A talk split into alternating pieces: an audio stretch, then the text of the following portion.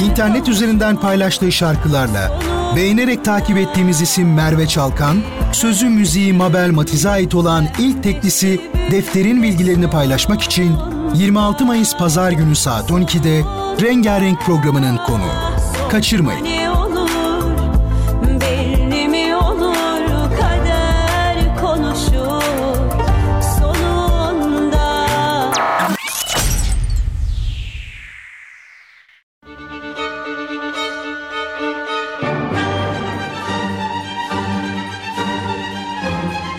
Bertan Rona ile Duyuşlar Müzik, sanat, edebiyat, dil, kültür ve hayat üzerine duymak istediğiniz her şey bu programda.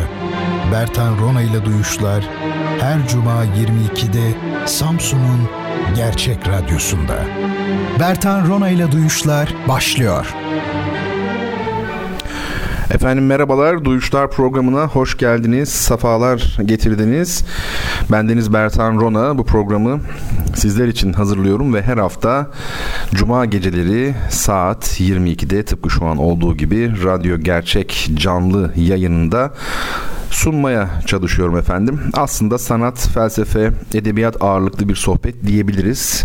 Duyuşlar programı için zaman içerisinde iki buçuk yıllık bir program aşağı yukarı zaman içerisinde kendine göre bir formu, bir şekli, şemali, e, cemali, kendine göre bazen celali oluşmuş oldu programımızın. Şimdi efendim zorunlu bazı duyurularım var biliyorsunuz programın başında yapmak durumunda olduğum. O duyuruları yapayım. Şimdi e, bu programda zaman zaman çeşitli fotoğraf ya da resim e, analizleri ya da bunlar üzerine bazı sohbetler e, gerçekleştirdiğimiz için ve Bertan Rona Fakir de bunları Instagram'dan paylaştığı için öncelikle Instagram'da beni takip etmeniz ya da bulmanızı öneririm.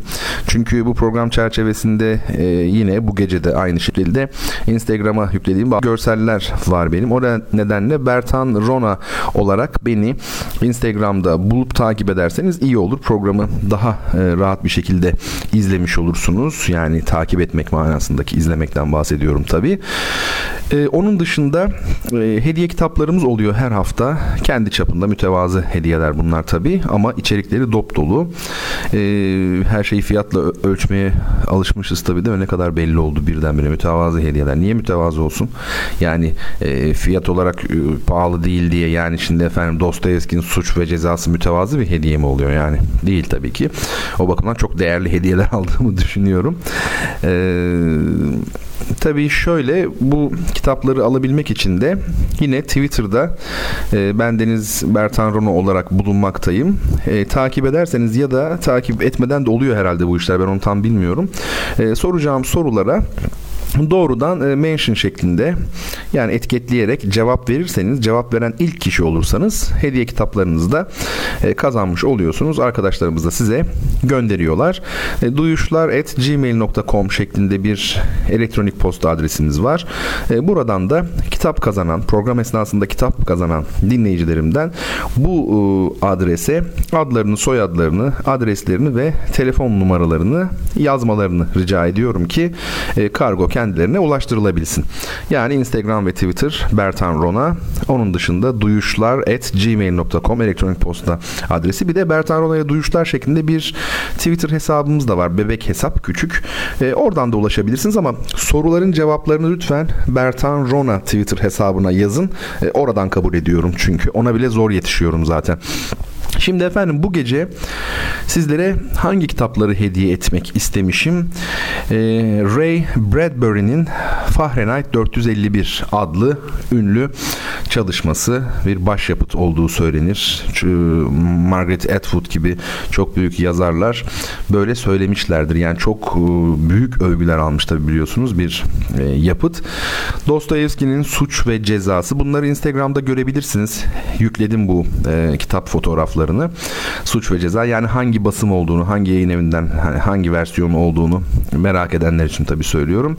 Ve Huxley'nin Cesur Yeni Dünya ünlü bilim kurgu romanı ve Vasconcelos'un bir dönem herkesi mutlaka hayatının bir döneminde büyülemiş olan Şeker Portakalı adlı kısa romanı. Bu dört kitap bu gece dört adet soru e, sorulduktan sonra ilk cevap veren kişilere bu sorulara ilk cevap vermeyi başaran kişilere gidecek. Evet efendim şimdi bu gece biraz müzik ve sağlık üzerine konuşarak e, başlamak istedim.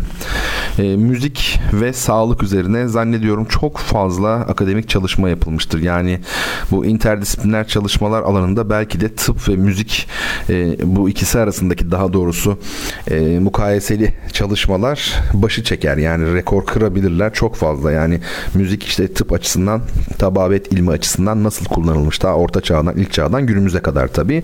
Ve bugün çok modern bir takım çalışmalar var. Çeşitli makaleler, bildiriler, kitaplar, incelemeler var. Literatür bir hayli kabarık yani öyle söyleyelim size. Beni tabii işin daha çok felsefi kısmı ilgilendiriyor. Ama bir müzikolog olarak tabii bir e, doktorla bu alanlarda çalışmak isteyen bir doktorla da mukayeseli bir çalışma yapılabilir, karşılaştırmalı. Yani interdisipliner bir e, atıyorum e, bildiri hazırlanabilir, sunulabilir, bir makale yazılabilir. Bunlar zevkli işler tabii. Şimdi Hegel demiş ki başlangıç e, irrasyoneldir. Yani makul değildir. Yani ak, ak, akledilemez, düşünülemez, başlangıç kavranılamaz bir şeydir. Gerçekten de e, felsefenin son sorularından biri ondan önce ne vardı, ondan önce ne vardı, işte kainattan önce ne vardı, onu Tanrı yarattı, e, Tanrı'dan önce ne vardı, onu kim yarattı. Hegel de diyor ki başlangıç irrasyoneldir. Bu kesinlikle kavranılamaz. İnsan aklı bunu almaz diyor.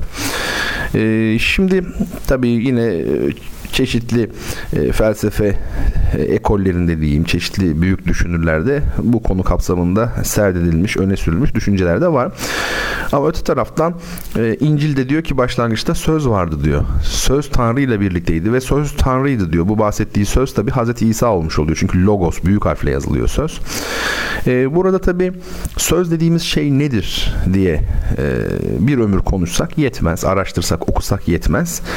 Şöyle diyelim söz e, öyle bir şeydir ki söz tam insandır aslında. İnsanoğlu da denir ya Hazreti İsa'ya yine İncil'de. Daha doğrusu biz kutsal kitap diyelim onun içinde Tevrat da var çünkü. Ama tabii kendilerine göre yorumluyor Hristiyanlar. Bu e, söz niye insan gibidir? Eğer insanın bir bedensel bir de ruhsal yönü varsa yani asıl olan ruhsal yön olmakla birlikte insan bedenli bir şekilde dünyaya e, gönderildiyse yani bu kabulden hareket ediyorsak e, o zaman e, şunu diyeceğiz. İnsan ikisinin toplamıdır. Tıpkı söz gibi. Sözde de hem ses vardır hem anlam vardır. Yani ses işin maddi kısmıdır. Bizim bedenimiz gibi.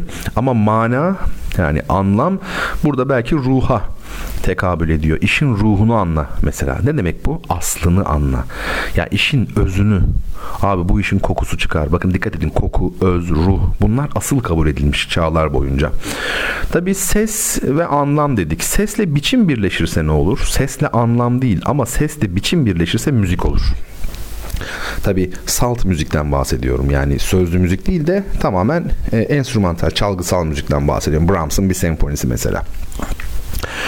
Sesi titreş yani sesin oluşması için ne lazım diyecek olursak öncelikle sesi çıkaran şey bir nesnedir. Bir nesne çıkarır sesi. Ses kaynağı diyoruz biz ona. Yani titreşecek olan şey. Daha sonra titreştirecek olan bir etken lazım, güç lazım, bir ortam lazım, yayılacak yani hava. O bakımdan uzayda ses yok ve tabii ki titreşimin kendisi lazım. Şimdi yine buradan insanla bir analoji yapacak olursak insanda titreşecek olan şey kadim dünyada hep ruh olarak kabul edilmiş. Peki titreştirecek etken ne? Bu ruhu ne titreştirebilir? Burada logos titreştirebilir. Başlangıçta söz vardı diyor ya. Yani o ilahi söz, kelamullah ya da efendime söyleyeyim yani Tanrı'nın sözü, hakikatin bilgisi, logos dediğimizde böyle bir şey zaten. Yani hakikatin sözlü, düşünsel, sözlü hakikat. Ee, efendim peki ortam ne? İnsanın ruhunun titreşeceği bu ortam. Kainat. Peki titreşim ne? Titreşim de musiki. Musiki bir titreşimdir. Tellerin değil mi? Ses kaynağının flüte bile üfleseniz flüt, flüt e, titreştiği için e, biz o sesi duyuyoruz. E, Tabi. Dolayısıyla bakın yine bir analoji yapmış olduk. Sesle ruh arasında ızdırap diye mesela bir kelime var eskilerden. ızdırap. Mesela mızrap var ya hani saz çalıyorsunuz, tambur çalıyorsunuz mesela bağlama mızrap var. Mızrap nedir? Darp darp etmekle ilgili, vurmakla ilgili yani titremekle de ilgili. Teller titriyor. Ruh aynı zamanda titremiş oluyor. Ee, bu antik Yunan düşüncesi kainatı bir uyum olarak anlamıştır. Yani antik Yunan için oranlar demektir. İşte efendim 3 bölü 2 olursa müzikte do sol aralığı olur. Şu şu şu bilmem ne olursa işte gezegenler kütle çekimine göre işte güneşin etrafında atıyorum tamamen döner. Yani e, müzikle astronomi arasında çok büyük bugünkü gibi en azından fark görmüyordu antik Yunan düşüncesi ve her şeyi uyumdan ibaret olarak değerlendiriyordu. İnsan küçük bir evrendi, evrende büyük bir insandı. O bakımdan zaten insan evreni anlayabiliyordu o düşünceye göre. Kendisi evrenin parçası olduğu için. E, ve armoni ruhun titreşmesi meselesi daha evvel de defaatle bahsetmişimdir. Platon'un ünlü e, sözü, düşüncesi ne diyor? Bir insan bir şarkıyı gerçekten anlayarak dinlerse ölür diyordu Platon. Çünkü e, ruhu titreşmeye başlar. O şarkıyla beraber rezonansa geçer ve ne olur? Oradan bedenden çıkmış olur. E, ruh bedenden ayrılınca da e, fizik manada bir ölüm gerçekleşir gerçekleşmiş oluyor. Yani burada ruh meselesi var, uçuculuk meselesi var bir de. Nefes Tabii nefes öldükten sonra kesildiği için ilk insanlar ha demişler insanı canlı tutan şey bu nefes. O bakımdan nefs ve nefes aynı şey. Ruh da uçuculuk e, kapsamında yani tuz ruhu gördüğünüz gibi uçuyor. E, kaos kelimesiyle gaz aynıdır. Geist de aynıdır. Ghost da aynıdır. İngilizce'deki ghost ya da Hegel'deki meşhur Geist var ya. E, tabii bunların hepsi ruh anlamında. Esprit, spirit, ispirto. uçucu, hep uçucu. Şimdi tabii e, çeşitli periler çeşitli ruhlar e, var antik Yunan mitolojisinde. Bir de Musalar var, esin perileri. Efendime söyleyeyim onlardan bir tanesi musike yani müzik sanatı adını buradan almış oluyor. Musalardan alıyor, esin perilerinden alıyor. Bunlara müz deniyor, müzler, müzik kelimesi adını buradan alıyor. Efendim çünkü müzik çok ilhamla ilgili bir şey. Çok soyut görünmüyor. Ressamın yaptığı resmi görüyorsunuz. Edebiyatçı en azından bir şiir söylediği zaman bir mana var. Bir şeyler canlanıyor kafanızda ama salt bir müzik gerçekten oldukça soyut ve müzlerle, perilerle yani cinler ilham veren varlıklarla ilişkilendirilmiş. İşte perili köşkler sonradan müze olmuş oluyorlar değil mi? Yani müz müze. Peki şimdi müzik tabi her zaman tanrısal görülmüş. Hep soyut bir takım güçlerle, görünmeyen varlıklarla, uhrevi varlıklarla ilişkilendirilmiş. Mesela eski Türkçe'de, Asya Türkçesinde yani çok eskide kü denirmiş. K, Ü ve yumuşak G. Kü. Ee, Gültekin Oransay, Türk e, müzikolojisinin önemli isimlerinden biridir. O hep kü dermiş mesela müzik yerine. Kü dediğimiz şey aslında kök. Yani gök. Dikkat edin yine hep nereyle ilişkili? Tıpkı Musa'larda olduğu gibi yukarıyla ilişkili olmuş oluyor. E tabi delirmiş insanlar e, söz konusu olduğunda tırnak içinde söylüyorum akıl sağlığı yerinde olmayan insanlar söz konusu olduğunda kadim çağda e, musiki e, öbür dünyayla da ilişkili olduğu için hem düzenleyici armonik bir tarafı olduğu için hem de dinlendirici bir tarafı olduğu için genellikle e, ruhsal tedavide başvurulan bir e, aparat olmuş müzik öyle söyleyelim ya aparat demeyelim de bir e, sanat dalı olmuş öyle diyelim. Şimdi tınlamak deriz. Müzisyenler bilirler bunu. Ne demek tınlamak yani? Ya bu akor burada çok güzel tınladı. Duyulmak yani tınlamak duyulmak manasında. Şimdi bu tabi tın ne demek? İşte Hegel'deki tinin fenomenolojisi var ya yani tin dediği Türkçe'ye tin diye çevirmişler. Geist yani gaz uçucu olmak anlamında. Bu tin işte tınlamaktaki de tın aynı şey. Ve bakın dinle, dinlemek diyoruz değil mi? Ya da dinlenmek diyoruz. Dinlenmek. Neden dinlenmek ne demek? dinlemekle dinlenmek arasında nasıl bir ilgi e, bulunuyor? Aslında dinlenmek soluklanmak demek. Soluk. Tın veya tin soluk hava anlamına geliyor. Dinlenmek, havalanmak, dinlemek ne? Tınlamak işte bu tamamen o çıkan soluğun o üfleyici sesi duymak anlamında kullanılan bir şey. Şimdi burada tabi beden yani bedenin dünya olarak ruhun ise tanrı olarak tasarımlandığı bir ana hatlarla bir modelden bahsediyoruz ki bu çok zikrolunmuştur o dönemlerde. Efendim nedir? E, tanrı evrenin ruhudur şeklinde. Bunun tabi epistemoloji e, kapsamındaki boyutları da var. İşte ilmi husuli, ilmi huzuri meseleleri. Efendime söyleyeyim. Yani bunlar şimdi konumuz olmadığı için girmeyeyim. E, müziğin tabi tabiata da çok büyük etkisi olmuş insana da çok büyük etkisi olmuş. Yani müzik sadece insana değil aynı zamanda doğaya da etki etmiş. Kadim dünyada mitolojiyi incelersek mesela antik Yunan mitolojisini, Anadolu mitolojisini bunda yani bu konuda sayısız örnek görebilirsiniz. Mesela işte bu Argonotların seferine biliyorsunuz Orpheus da katılıyor. Tabi Argonotların seferinde çok büyük kahramanlar var. Herakles var bir kere. Yason var geminin kaptanı. Bunlar büyük kahramanlar. Orpheus da liriyle çok tabi lir çalmasıyla meşhur. O da efendime söyleyeyim katılıyor. Ve e, İstanbul Boğazı yanlış hatırlamıyorsam geçerken o kayalıklar ne yapıyorlarmış? Oradan geçen gemileri sözüm ona böyle birdenbire kapanıp parçalıyorlarmış kayalıklar. Ama oradan nasıl geçiyorlar? Orpheus öyle güzelleri çalıyor ki o kayalıkların, o boğazın ağzı açık kalıyor sözüm ona. Efendime söyleyeyim ve o hayretle böyle beklerken gemiyle hemen geçiyorlar oradan. Onları çarparak parçalayamıyor. İşte bakın tipik bir aslında motif bu. Ar arşetip yani müziğin doğaya etki etmesi. Çok fazla örneği olabilir. Ya da işte efendim Abdülkadir Meragi Türk musikisinin en eski bestecilerinden 14. yüzyıl yani 1300'ler efendim işte Timur'un eline mi işte esir düşüyor falan filan? Mesela e, yanılıyor olabilirim yani imparatorlar filanla ilgili ama hikaye tabi doğru. E, idamla cezalandırılacak idam cezasına çarptırılıyor ama öyle güzel bir ezan okuyor ki imparatorun önünde çok etkileniyor imparator ve affediyor. İşte buyurun bu da müziğin etkisine bir örnek. Bu motif çoktur bu gerçek ama mitolojide çok fazla vardır. Mesela Pan Pan bir tanrı biliyorsunuz. Apollon'un oğlu bildiğim kadarıyla. Pan ne yapıyor? Meşhur bir flütü var. Kavalı var. Pan kavalı yani pan flütü. Bunu çaldığı zaman bütün hayvanlar kaçışırlarmış sağdan soldan. Ona işte panik deniyor. Pan kelimesinden geliyor. Dolayısıyla bakın yine müziğin doğa üzerindeki etkisine bir örnek. Bu sayısız e, örnek. Özellikle Doğu mitolojisinde daha fazla. Hint, İran. O felaket. Onu söyleyelim.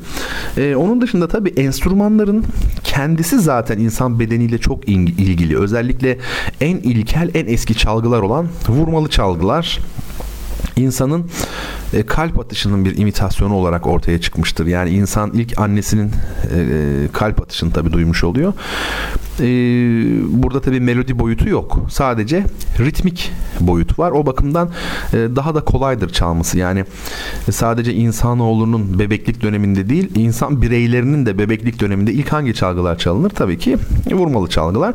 Daha sonradan da flüt yani üflemeli çalgılar gündeme gelmiş. Bu da insan nefesinin taklidi olmuş oluyor. Orta çağa kadar ne yoktu? Yaylı çalgılar yoktu. Onu söyleyelim. Yani eski çağlarda önce vurmalılar sonra üflemeliler ve telliler ama o bildiğimiz yayla yani arşeyle çalınan enstrümanlar orta çağda ancak var. İlk çağda kesinlikle yok onu söyleyelim. Şimdi bu müzikle tedavi geleneği e, özellikle Anadolu'da çok kuvvetli olmuş antik dönemde. Mesela Bergama Asklepiyonu var e, ve e, Marcus Aurelius Roma İmparatoru bu meşhur aynı zamanda stoist filozof var ya bu Gladiator filmindeki esas yaşlı imparator Sezar. E, o mesela Epidaurus'a gitmedi hasta olduğu zaman daha uzak bir yolu göze alarak Roma'dan Bergama'ya bizim İzmir'deki Bergama'ya kadar geldi. Oradaki hastaneye Asklepion hastane demek. Yani Anadolu'da çok kuvvetli bir tıp geleneği var. Apollon tıp tanrısıydı. Yani Apollon dört önemli özelliğinden, özelliğinden biri hekimlikti. Biri de müzikti.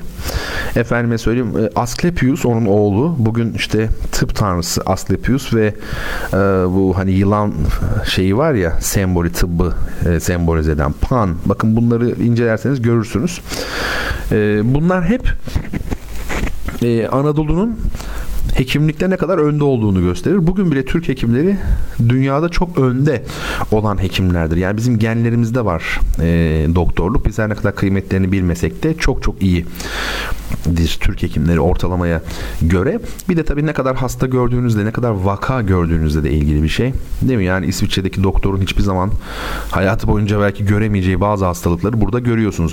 Hindistan'a gitsek tabii daha çok vaka görülüyordur muhtemelen. O yüzden Amerika'da Hint hekimler, Hintli hekimler e, çok e, revaçta ve çok iyi hekimlermiş. Öyle duymuştum. Şimdi bu ikinci Bayezid Külliyesi var Edirne'de. Ee, bu ona gelmeden ya da şeyden e, şeyi de söyleyelim yani bu Şerafettin Sabuncuoğlu e, tabi İlhanlı dönemi aslında yani Osmanlı'dan da önce Amasya'da orada da yine ikinci Bayezid külliyesi kapsamında diyebileceğimiz e, külliye kapsamında mı acaba tam? Onu tam şimdi hatırlayamadım. Külliye değil zaten ikinci Bayezid'in orada şeyi var. Külliye var mı orada acaba? Cami var. İkinci Bayezid yani Ulu Cami yani muhteşem bir yapı. İki tane de güzel çınarı vardır. Tabi yıldırım düştüğü için onlar yarılmış biraz. Bir tanesi özellikle.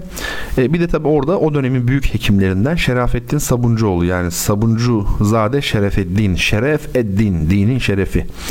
E, orayı da gezmiştim. Çok güzel bir yer. Bu arada biz tabi şifahane e, demiyoruz. Hastane diyoruz. Eskiden şifahane diyorlarmış. Yalnız bir konuda dikkatinizi çekerim. Yani bazı internet bilgileri, Twitter bilgileri çok fazla yayılıyor hızlı bir şekilde. Hemen yayılıyor ve e, hiç sorgulanmadan, üzerinde düşünülmeden kabul ediliyor. Yani mesela işte atıyorum e, biz bugün hastane diyoruz oysa Osmanlı'da şifahane diyorlardı. Ya tabii tamam bu çok güzel bir şey de ama bimarhane de diyorlardı. Bimar da hasta demektir yani bildiğiniz hastane de vardı. Yani bunları bir gerçekten çok iyi araştırıp derine kazdıktan sonra e, mevzu bahis etmek lazım. Ama biz genelde o konuda kabayız. O bir gerçek. Patient. İngilizce patient, Fransızcası da öyle. Yani yazılış aynı. Ne bu?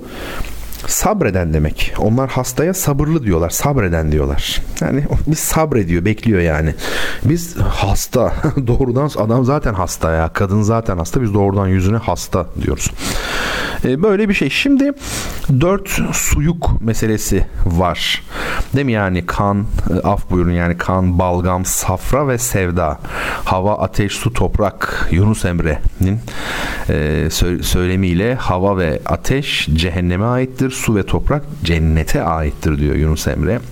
Bu dört suyuk meselesi ayrı bir şey. Anasır erbaa var ya anasır anasır unsur kelimesinin çoğul erbaa dört demek dört unsur. Peki şimdi demevi, balgami, safravi, melankolik, malihulya. Bunlar tabi şey konular. Zevkli ama uzun konular. Ee, kadın hastalıkları da mesela eskiden beri mesela şeyde çok eskilerde histeri yani orta çağda falan işte kadınlara yakıştırılan yani bu hastalıklar kadında olur denilen histeri. E, romantik döneme geldiğimizde uzaklara bakan şövalye aşkı yaşayan, e, erkeğini bekleyen, roman okuyarak hayal kuran, melankolik e, aristokrat kadın imgesi romantik dönemde. Orada da melankoli kadınlara yakıştırılmış. Yani histeri, melankoli ve günümüzde de depresyon. Yani bu üçü bir çizgi oluşturuyor aslında. Şimdi e, 1639 yılında vefat etmiş olan Osmanlı şairi var ve hekim aynı zamanda Şuuri Hasan Efendi. Onun Taadülül Emzice adlı bir eseri var. Mizaçlar üzerine yani emzice. Ee, burada musiki makamlarının hastalıklarla olan ilgisini tespit ediyor. Onu e, söyleyelim. Şöyle bakın neler söylemiş. Şuuri Hasan Efendi bir daha söylüyorum. Taadilül Emzice 1639'da vefat etmiş Osmanlı şair ve hekimi. Şöyle demiş. Hangi makam neye iyi geliyormuş. O kadar e, hoş ki bugün bunu duyması çok sevimli geliyor böyle kulağa. Ama başka bir dünyadan bize haber veriyor ya o harika. Rast makamı havale ve felç illetine devadır. Irak makamı har mizaçlılara sersam ve hafakana faydalıdır. İsfahan makamı zihni açar, zekayı arttırır, anıları tazeler.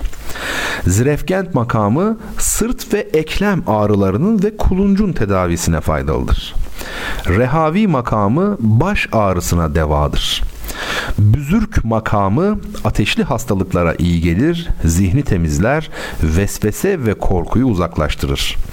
Neva makamı gönül okşayıcıdır, kötü, düşün, kötü düşünceyi uzaklaştırır, kadın hastalıklarına iyi gelir. Zengule makamı kalp hastalıklarının devasıdır. Hicaz makamı idrar zorluğuna iyi gelir, cinsel yönden uyarıcı etkisi vardır. Buselik makamı kulunç ve bel ağrılarının ilacıdır. Uşak makamı kalp, karaciğer, sıtma ve mide hastalıklarının ilacıdır. Hüseyini makamı ferahlık verir, çocukların kalp ve ruhlarının iltihabını söndürür, ateş düşürür. Bugün baktığımızda çok şaka gibi geliyor değil mi? Yani neden? Tamam biz de müziğin insan sağlığına olan etkisini kabul edelim. Hani 21. yüzyıl insanı olarak ama burada çok e, spesifik tanımlamalar var öyle değil mi? Yani mesela e, başınız ağrıyor rehavi makam dinliyorsunuz geçiyor mesela. Sırt eklem ve kulunç ağrısında zirefkent dinliyorsunuz.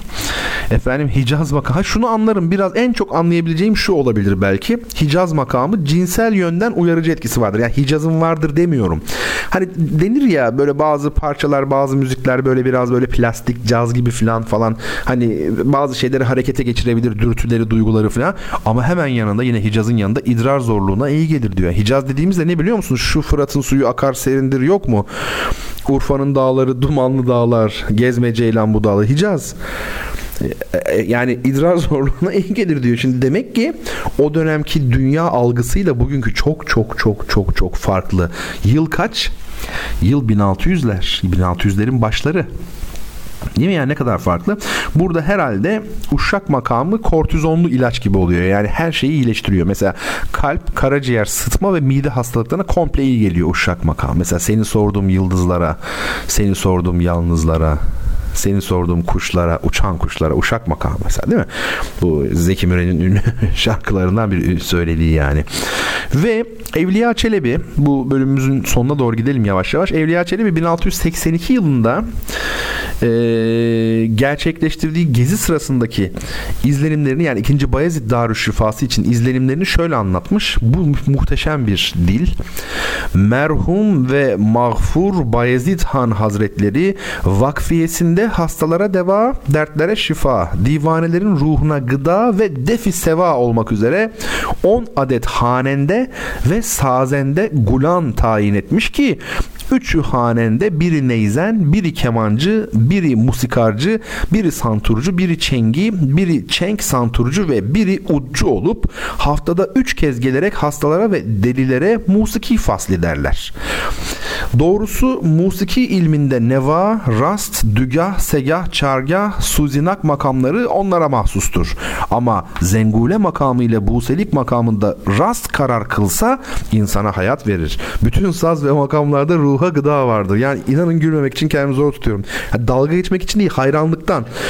Yani niye gülmemek için? Yani Evliya Çelebi'nin cümlesine bakar mısınız?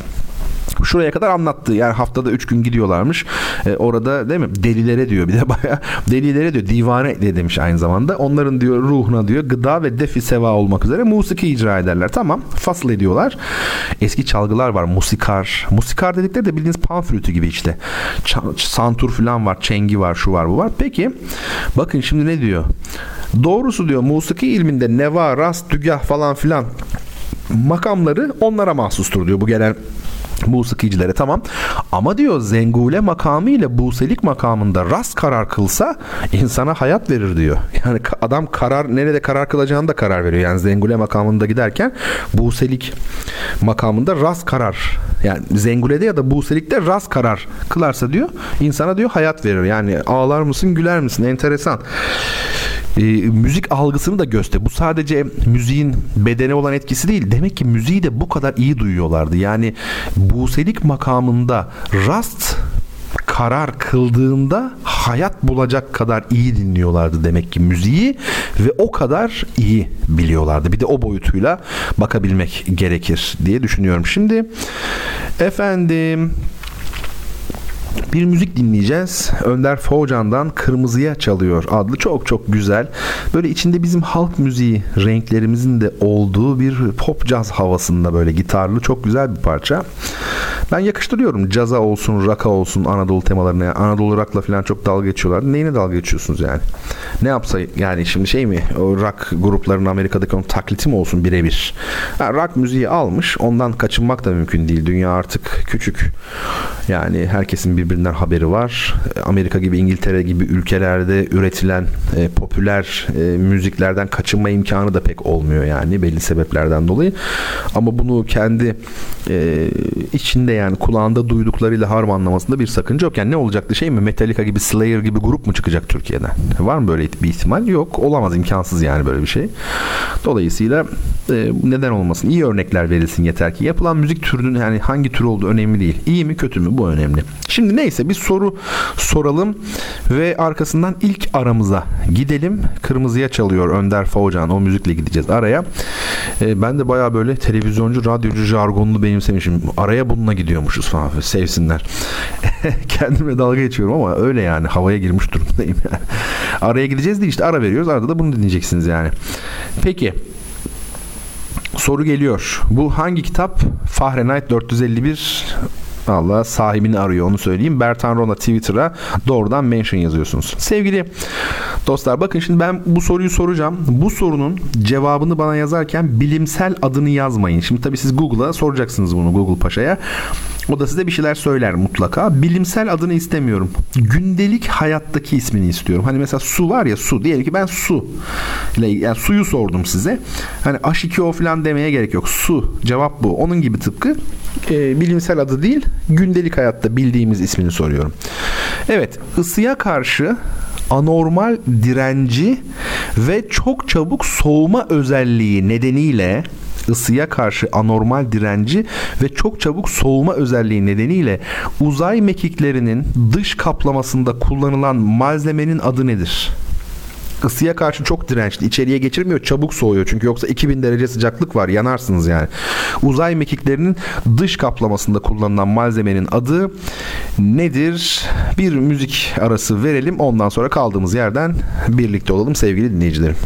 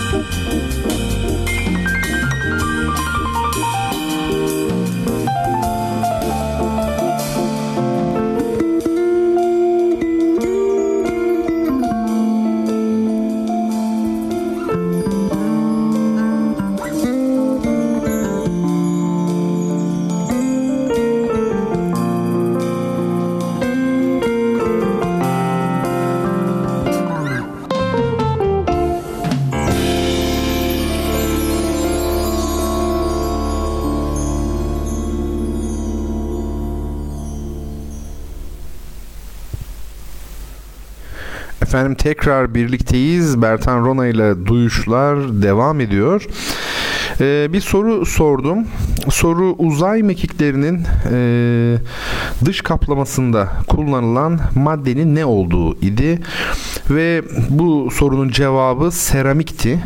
Doğru cevabı e, çok sevgili Mesture Hanım yazmış. Emin olmamakla beraber seramik demiş ama e, bu da yetiyor efendim kitap kazanmak için. Çok emin olmanıza gerek yok. Yazmanız kafidir. Dolayısıyla doğru cevap e, seramik. Emre Bey civa demiş. Mehmet Emin Bey bor demiş. E, ancak doğru cevap seramik. Ben notumu aldım. Mesture Hanım'a Fahrenheit 451'i inşallah göndereceğiz ama 3 sorumuz daha var program kapsamında. Bakalım e, kimler kazanacak, neler çıkacak bu sorulardan. Efendim şimdi Ee, bir zamanlar bu programda ne zaman olduğunu pek hatırlamıyorum ama e, Türkiye'de e, hali hazırda yürürlükte olan bir yasadan bahsetmiştim ama bu bir hukuk yasası değil. Bu e, çok böyle Türkiye'de gündelik hayatın, sokağın e, derinliklerine sinmiş bizim böyle artık kültürel kodlarımızda yer alan e, toplumsal olarak konsensüsle ortaya koyduğumuz, kabul ettiğimiz bir e, yasa. Ben buna Türkiye'de üçüncü durum yasası demiştim. Şimdi şöyle bir baktım da yani ne kadar çok aslında örneği var üç, üçüncü durum yasası. Nedir bu üçüncü durum yasası? Mesela diyelim ki hani gelişmiş ülkeler diye bir tabir var ya yani bir komedi bir ifade tabii bu ama hani öyle diyelim gelişmiş ülkeler. Mesela beklediğimiz güzel şeyler böyle idealler çok demokratik böyle işte efendim çok refah içinde bir toplum bilim sanat çok yükselmiş filan e, herkes çok ahlaklı filan. Şimdi burada tabii ideal bir tablo çizmiş oluyor. İşte bu birinci durum. ideal olması gereken. İkinci durum ne? İkinci durum reel olan yani şu an var olan. Değil mi? Yani baktığınız zaman e, bu şekilde değil. Mesela diyelim ki çok böyle bir ülkeyi örnek aldık. Böyle aşırı derecede İzlanda, Danimarka ne bileyim böyle bir ülkeyi. Ama sonradan bir de kendi halimize baktık. Bizim halimiz ona göre tabii daha diyelim ki kötü. Efendim Buna da mesela reel olan dedik. Ama işte dünyadaki ülkeleri böyle ideal olan ve reel olan diye ayırdığınız zaman ben bizim Türkiye'nin e, bu ikisine de girmediğini görüyorum. Yani ideale girmediği hani kesin diyebiliriz zaten de değil mi? Türkiye'de ideale girdiğini söyleyen pek yoktur herhalde hangi düşünce olursa olsun ama e, herhalde şey denir değil mi? Biz de reel olan gruptayız yani. Fakat ben öyle de düşünmüyorum. İşte bu zaten benim buluşum olan Türkiye'de 3. durum yasasının e, biraz eğlenelim yani değil mi şimdi? Türkiye'de 3. durum yasasının e, şeyi bu. E, dayandığı nokta bu. Yani ideal değil, real değil. Ne peki? Sürreal gerçeküstü. Mesela bir tarafta ne vardır? Form vardır form. Orası biçimlenmiştir, oturmuştur her şey yerli yerine. Bir başka memlekete bakalım. İkinci durum nedir? Yani birinci durum form, ikinci durum nedir mesela? Orada bir e, çok e, durum hani form vardır ama bozuktur. Reform yapılır orada mesela bakın. Reform, yeni form. Bu da ikinci versiyon. ikinci durum. Ama üçüncü durum ne peki? Şimdi bizde mesela Türkiye'de ben reform olabileceği kanaatinde değilim. Çünkü form yok ki reform olsun. Mesela önce bir bozuk da olsa bir form olmasın. Veya ezber bozalım ya. Ezberimiz yok ki bozalım. Gibi Öyle değil mi? Yani Üçüncü durum meselesi. Mesela diyelim ki başarılı kişi ne yapılır? Takdir edilir. İdeal olan budur. Başarılı bir insanın takdir edilmesi gerekir. Peki ideal olmayan nedir? Başarılı kişinin takdir edilmemesi. Öyle değil mi? Yani ayıp olan budur. Yani başarılı bir insan niye takdir edilmesin? Yani bu çok zaten çok yanlış bir şey takdir etmemek. İşte ben diyorum ki biz böyle değiliz. Bakın bizde başarılı kişinin cezalandırılması esası söz konusudur. Yani şu sözü ben mi uydurdum? Hiçbir başarı cezasız kalmaz Türkiye'de diye.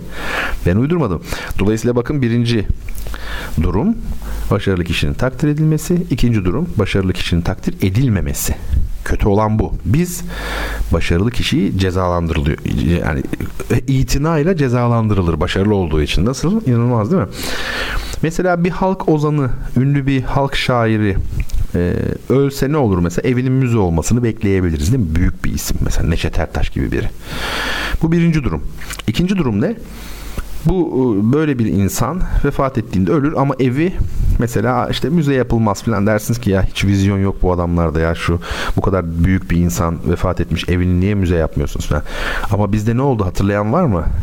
Neşet Ertaş'ın evi soyuldu evi. Evini soydular. Adam öldükten çok kısa bir süre sonra bir hafta mı? 10 gün mü falan bir ay mı? Evi soyuldu. Ben öyle hatırlıyorum yani.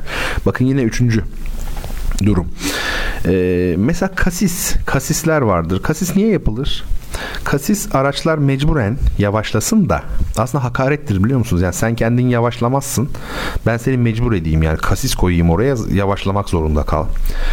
Ee, yavaşlarsınız. Böylelikle yayaların güvenliğini sağlamış oluyorlar. Öyle değil mi? Doğru sağlanıyordur da büyük oranda. Şimdi birinci durum nedir burada? Efendime söyleyeyim kasis olmadan durmak. İdeal olan budur. Kasis yapmaz devlet ama vatandaş bilinçlidir. Şoförler yavaşlarlar falan filan. Birinci durum bu. İkinci durum ne? Kasisle durmak bildiğiniz kasisle durursunuz. Yani bu aslında kötü olandır ikinci durum.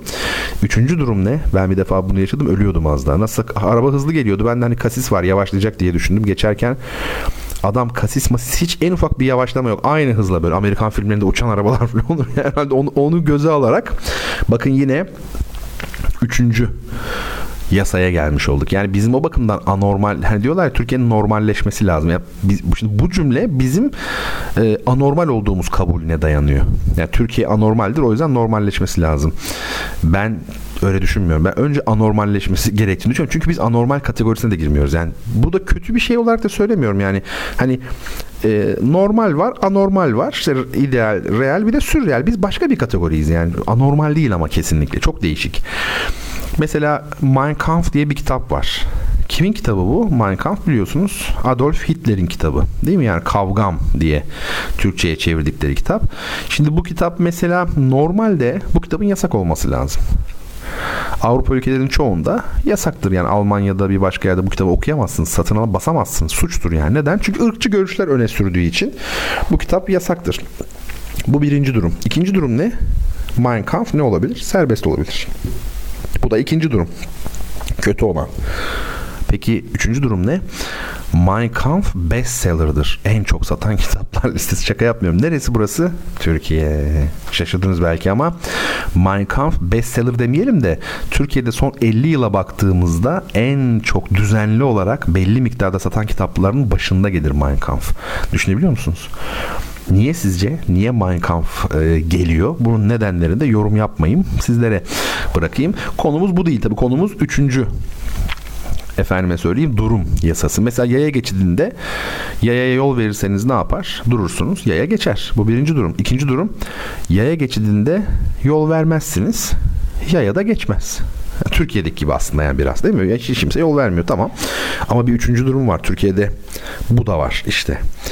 Yaya geçidinde durduğun zaman araçla yaya sana bakar sen yayaya bakarsın. Geçmez. Neden? Vatandaş alışmamış ki. Ben çok yani zaman zaman yani şimdi şöyle duruyorum zaten de mümkün olduğu yerlerde.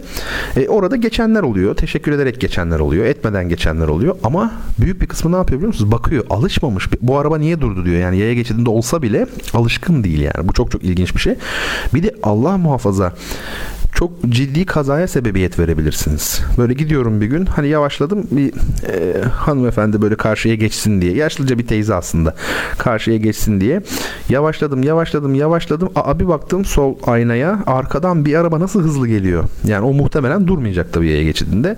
Ve ben durduğumda e, kadın karşıya geçerken çok ciddi bir hayati tehlike oluşacak. O yüzden tekrar hızlandım yani yol vermemek için. Bunlar enteresan konular. Bu şeye devam edelim. Bu üçüncü durum yasası çok büyüleyici yani. Ciddi bir yasa ben ciddiye almanızı öneriyorum yani. Bu sadece espri değil. Hakikaten geçerli bir yasa. Yani ikinci duruma da girmiyoruz çünkü biz. Zaten haritada da böyle değil miyiz? Ne Avrupa ülkesiyiz ne Asya ülkesiyiz. Yani şeyimiz de öyle, kültürümüz de öyle. Çok arada böyle değişiyiz yani. O bakımdan real, yani ideal var önce sonra real olan var. Biz neyiz? Biz sürreal, gerçeküstü olmuş oluyor. Şimdi burada ee, biz geçen haftalarda Epikuros'la devam ettik. Buradan Zenon'a geçeceğiz tabii. Felsefe tarihinde şaka maka. Yani öyle böyle ağır aksak, kırık dökük ilerliyoruz yani.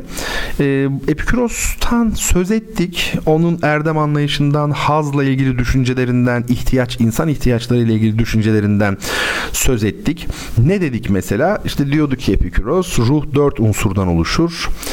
İlk üçü ateş, soluk ve hava maddedir ve bilinçsizdir. Dördüncü unsur ise bilinçlidir diyordu. Lojikondur ve göğüstedir, duyguların merkezidir. Hani biz senin sadrını genişletmedik mi meselesi vardı ya yani kalp ne demektir? Kalp ve göğüs düşünülen mahal insan bedeninde. Eskiden böyle düşünülüyor imiş. Efendime söyleyeyim ne diyordu? Biz varken ölüm yoktur, ölüm varken biz yokuz diyor Epikuros. Oysa ki e, ayet ne diyor bu konuda? Kur'an-ı Kerim ayeti her canlı ölümü tadacaktır. Ölecektir değil, tadacaktır. Devamı var. Dolayısıyla ölümle insanı tamamen karşıtlaştıran, birbirinden farklı noktalara koyan, onların hiç temas etmeyeceğini söyleyen Epikuros düşüncesi bu anlamda bu ayetle e, ters bir şey ifade etmiş oluyor. E, şimdi irade özgürlüğü Yunan felsefesinde ilk olarak Epikuros'ta açıklık kazandı kazandı. Bundan da bahsettik. Ve tabii ki kader düşüncesine de bir karşı çıkış olmuş oluyor bu. Yani irade özgürlüğü. insan bir e, mekanik, materyalist yapı içerisinde yaşamaz. Ya da insan katı bir e, kader çerçevesinde de yaşamaz. İnsanın seçme özgürlüğü vardır. Belki yine İslam'daki e, cüzi iradeye yaklaşabilir ama biraz onun da üstünde olduğu açık. Bu düşünceler tabii neydi? Ahlak yani etik için bir e, hazırlıktı Epikuros'taki düşünceler. Şimdi önce Kirene okulunun hedonizm e, anlayışını temel alıyor Epikuros. Bunu söyleyelim ama bunu bir takım değişikliklere uğratıyor dedik. E, mesela insanın amacı hazdır. Epiküros'a göre temelde de maddi haz. Manevi haz daha sonra gelir. Gerçekten de bugün cennet tasarımlarına baktığımızda e, mutlu son nedir? Nihai son hep haz ve bize vaat edilen şey haz ve bedensel haz olmuş oluyor. O yüzden buna olumsuz bakmanın bir anlamı yok. Ancak Epikuros hazdan olumsuz hazzı anlıyor. Yani olumlu haz var bildiğimiz haz duymak. Bir de olumsuz haz var. Ne demek bu olumsuz haz?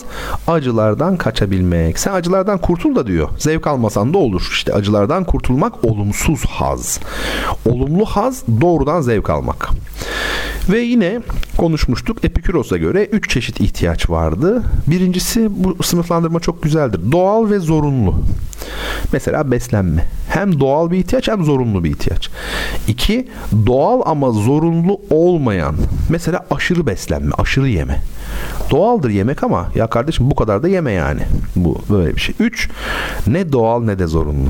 Mesela makam hırsı, ben, ben, makam. Bu doğal da değil, zorunlu da değil. Burada tabii nefs ile tabiat ayrımından bahsetmiştik geçen hafta. Tekrar etmeyeceğim. Karıştırılıyor çok fazla yani nefs ve tabiat.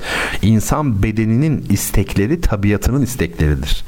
Nefs ise benlik duygusu olmuş oluyor. Buna dikkat etmek lazım. Şimdi Epikuros diyor ki bu birinci tür ihtiyaç var ya yani doğal ve zorunlu ihtiyaç. Bunu karşıla yeter diyor. Yani karnını doyur fazla da yeme ölmeyecek kadar yani seni sağlıklı tutacak kadar ye yeter. Zaten diyor tabiatta böyle ayarlamış diyor. Şişman hayvan pek yok mesela baktığınızda.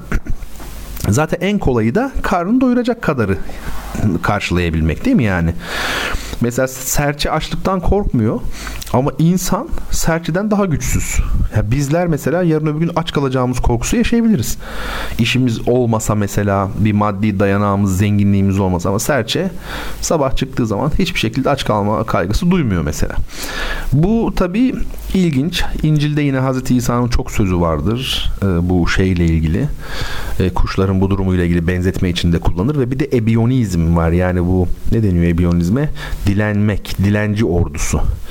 Hazreti İsa mal mülk edinmeyi uygun görmediği için e, orta çağda e, yaklaşık sayıları binleri bulan hatta bazen on binlere yaklaşan dilenci orduları türemişti. Sadece gezip dileniyorlar öyle yaşıyorlar falan. Hazreti İsa'nın sünnetine uyuyorlar falan yani. Ee, çok değerli dinleyicilerim e, Epikuros için erdem nedir? Doğru yaşamak için bir araçtır. E, phronesis yani bilgelik de nedir? Hazları ayırmaya, batıl inançlardan ve gereksiz korkulardan kurtulmaya yarar. Bu çok klasik bir sıra. Bilgelik, erdem, mutluluk. Yani bütün antik Yunan felsefesinde temel manada amaç mutluluktur. Ama mutluluğa nasıl gideriz? Erdemli olarak gidebiliriz. Erdeme nasıl ulaşırız? Bilgelikle ulaşırız. Ve e, Epikuros Aristoteles'in zoon politikon görüşü var ya insan efendim söyleyeyim politik yani e, bir şey siz söyleyin canlı düşünen bir canlı bu görüşten farklı olarak yani toplumsal anlamda söylüyorum yani toplumsal bir canlı. Epikuros bundan farklı olarak insanın bireysel bir varlık olduğunu düşünüyor. Bakın işte burada yine o şeyden ne derler adına sofistlerden beri devam eden o anarşist çizgi var. Bireysellik düşüncesi var. Ee, kozmopolit olmak, turist olmak, gezmek, yolda olmak, bireysel olmak, hiçbir yere bağlanmayayım diye yollarda olmak mesela. Ee, tabii Epikuros'a göre devlet ve bütün o onun etrafında oluşan diğer kurumlar aslında keyfi olarak, isteğe bağlı olarak kurulmuşlardır ve aslında birer araçtırlar, amaç değildirler, kurulmayabilirlerdi. E, o bakımdan da diyor bilge kişi, filozof yani evlenerek aile boyunduruğu altına girmemelidir. Yani aile boyunduruğuna girmeyeceksiniz. Burada iki tane hadis geliyor benim aklıma hep. Birinci hadis evlenip çoğalınız. Meşhur. Ben sizle iftihar edeceğim sayınızla, kalabalık oluşunuzla. Bu bir hadis. Bir de e, Allah sevdiğini aile ve eş ile meşgul etmez. Tabi manayen söylüyorum ben. Böyle bir hadiste var. Tabi bunların birbiriyle telif edilmesi de mesele olmuştur. E, ama bu tabi ilki asr saadet döneminde söylenmiş. Yani o dönemi kasten öyle yorumlar okudum ben yani ama e, Allah sevdiğini eşle, çocukla, aileyle meşgul etmez. Bu ahir zamanı kasteden bir hadis olarak benim okuduğum şeyde e, öyle geçiyordu yani. Mutlaka bu işin şeyi de vardır. Telif ne güzel bir kelime bu arada. Bu işin uzmanı vardır diyecektim. Telif bağlamak anlamına geliyor. Beste Farsça o da öyledir. Bağlamak, sesleri birbirine bağlama meselesi. Ve yine Epikuros'a göre devlet bir sözleşme ile kurulmuş. Tabi burada şey, yani şeyin Jean-Jacques Rousseau'nun toplum sözleşmesi düşüncesi üzerinde de normalde durmak gerekir. Ee, peki devlet asıldan nasıl kurulmuştur? Sözleşme ile mi kurulmuştur? Tabii ki bunlar naif çocuksu şeyler günümüze dönüp baktığımızda aslında hiç böyle değil. E, sözleşmeyle falan kurulmuş değil yani onu söyleyelim. Ee, insanlar arasındaki diyor Epikuros birlikteliğin en bilgece şekli dostluktur diyor. Gerçek dostluk karşılıklı faydadan bağımsızdır. Benim işime yarıyor diye değil gerçekten dost olduğu için dost olmak bunu kastediyor ve şunu söyleyelim e, Epikuros düşüncelerini çok kısa ve kesin cümlelerle ifade eden bir düşünürdü. Kendi öğrencilerine, talebesine de bunları ezberlemelerini e, emretmişti. Yani çarpıcı cümleler kısa kısa bunları ezberleyin aforizmaları. Ee, ve bu sözünü dinlemeyenler Epikuros'un e, topluluktan, cemaatten, Epikuros cemaatinde hep söylüyorum o dönemin felsefecileri bugünkü gibi değil yani o filozoflar daha çok bir e, mürşit gibi, bir peygamber gibi yerine göre görünüyorlar. Cemaati var hepsinin. Ne oldu? Oradan atılıyor bunları dinlemezlerse. Ve tabii burada çok katı olduğu için Epikuros biraz dogmatik olduğu için Epikurosçu felsefe daha sonraları pek etkili olamıyor. Yani Epikurosçu felsefesi, felsefenin etkili olamayışının nedenleri arasında bu sertlik de var. Onu söyleyelim. Şimdi bir parça dinleyeceğiz. Sen benimsin, ben seninim. Çok uzun zamandır e, duyuşlarda bir halk müziği dinlememiştik ama bu çok güzel. E, Neşet Ertaş'ın bilirsiniz çok ünlü bir türküsü. Sen benimsin, ben seninim. Ancak bunu biz Kaan Boşnak'tan biraz da modern bir yorumla dinleyeceğiz. E, tabii Neşet Ertaş deyince aklımıza Anadolu bilgeliği gelir değil mi her zaman? O nasıl bir bilgelik? O Anadolu'dan gelen, Anadolu'nun binlerce yıllık birikiminden kaynaklanan bir kültürel bilgelik. E, ve tabii ki Anadolu deyince de aklımıza ne gelir? Ben size bir şiir okuyayım. Şiirleri hep sonda okurdum ama burada okuyayım. Ahmet Arif'in çok ünlü şiiri. Bakın ne diyor Ahmet Arif. Beşikler vermişim Nuh'a salıncaklar, hamaklar. Hava anan dünkü çocuk sayılır. Anadolu'yum ben. Tanıyor musun? Utanırım, utanırım fukaralıktan. Ele güne karşı çıplak. Üşür fidelerim, harmanım kesat. Kardeşliğin, çalışmanın, beraberliğin, atom güllerinin katmer açtığı, şairlerin, bilginlerin dünyalarında kalmışım bir başıma, bir başıma ve uzak. Biliyor musun? Binlerce yıl sağılmışım. Korkunç atlılarıyla parçalamışlar nazlı seher sabah uykularımı. Hükümdarlar, saldırganlar, haydutlar haraç salmışlar üstüme. Ne İskender takmışım, ne şah, ne sultan. Göçüp gitmişler gölgesiz. Selam etmişim dostuma ve dayatmışım. Görüyor musun? Nasıl severim bir bilsen Köroğlu'nu, Kara Yılan'ı, Meçhul askeri. Sonra Pir Sultan'ı ve Bedreddin'i. Sonra kalem yazmaz bir nice sevda. Bir bilsen onlar beni nasıl severdi. Bir bilsen Urfa'da kurşun atanı. Minareden, barikattan, selvi dalından ölüme nasıl gülerdi. Bu bilmeni mutlak isterim. Duyuyor musun? Öyle yıkma kendini, öyle mahzun, öyle garip. Nerede olursan ol, içeride dışarıda, derste sırada. Yürü üstüne üstüne. Tükür yüzüne celladın, fırsatçının, fesatçının, hayının. Dayan kitap ile, dayan iş ile, tırnak ile, diş ile, umut ile, sevda ile, düş ile. Dayan, rüsva etme beni. Gör nasıl yeniden yaratılırım namuslu genç ellerinle. Kızlarım, oğullarım var gelecekte. Her biri vazgeçilmez cihan parçası. Kaç bin yıllık hasretimin koncası. Gözlerinden, gözlerinden öperim. Bir umudum sende. Anlıyor musun? Evet bu tabii çok güzel bir şiir. Ee, yani o dönemin yani bu şiirin yazıldığı yıllara baktığımız zaman o dönemde bir tabii genel bir moda hani diyebileceğimiz bir üslup var. Her tarafta var yani e, şeyde de var.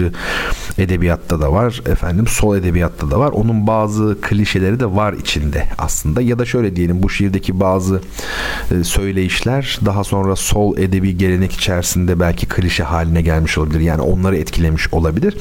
Bunlar ayrı ama tabii olağanüstü bir e, şiir. Her şeyden evvel tabii e, coğrafyanın e, tarihe üstünlüğünü vurgulamış oluyor. Yani biz kendimizi insan olarak çok büyütüyoruz belki ama sultanlar, şunlar bunlar hepsi gelip geçiyor. Anadolu'yum ben diyor. Büyük İskender'i görmüş bu topraklar. Düşünebiliyor musunuz? Ne olmuş? Hiçbir şey. Yani Büyük İskender geldi geçti aradan işte ne kadar geçmiş? 2300 yıl şaka gibi. inanılır gibi değil değil mi yani? Böyle tabii Neşet Ertaş'tan geldi mesele. Anadolu bilgeliği deyince e, o vesileyle bu şiir aklıma geldi. Çok uzun zamandır da şiir okumadığım için bir okuyayım dedim. Şimdi e, şöyle soruma geçeyim artık. Neşet Ertaş dinleyeceğiz. Sorumuz şöyle. Bu soruyu bilen e, çok sevgili dinleyicimiz de hangi kitabı kazanıyor? Herhalde şey değil mi? Dostoyevski galiba. Şöyle kitap Bakunin ile birlikte anarşizmin kurucularından olan Hayatı boyunca bir yandan bu düşüncenin teorik temelleri üzerinde çalışırken bir yandan da aktif politika içinde yer alan Ekim devrimi sürecinde Bolşeviklerle ters düşen ve cenazesi için Lenin'in verdiği Lenin'in verdiği özel izinle Rusya'daki bütün mahkum anarşistlerin bir araya geldiği ünlü düşünür, anarşist düşünür kimdir? Yani bu anarşizm denilen bir felsefi akım var tabii düşünce akımı. Ee, tabii gündelik hayatta bu Türkiye'de özellikle moda olan ismiyle hani anarşizmci akla gelen şey değil tabii ki bu felsefi anarşizm. Bunların tamamına yakın aslında şiddeti reddederler. İlginçtir benim sorduğum kişi şimdi düşünür olarak o e, en şiddet yanlısı olan kişidir içlerinde. Bolşeviklerle ters düşmüş ve öldüğünde Lenin bir izin veriyor. Cezaevlerinden falan yatmakta olan anarşistler çıkıyorlar. Cenazede toplanıyorlar. Hiçbiri kaçmıyor. Geri tekrar cezaevine de giriyorlar. Böyle bir şey enteresan. Müziğimizi dinleyelim. Ardından programımızın ikinci yarısında sevgili dostlar birlikte olalım.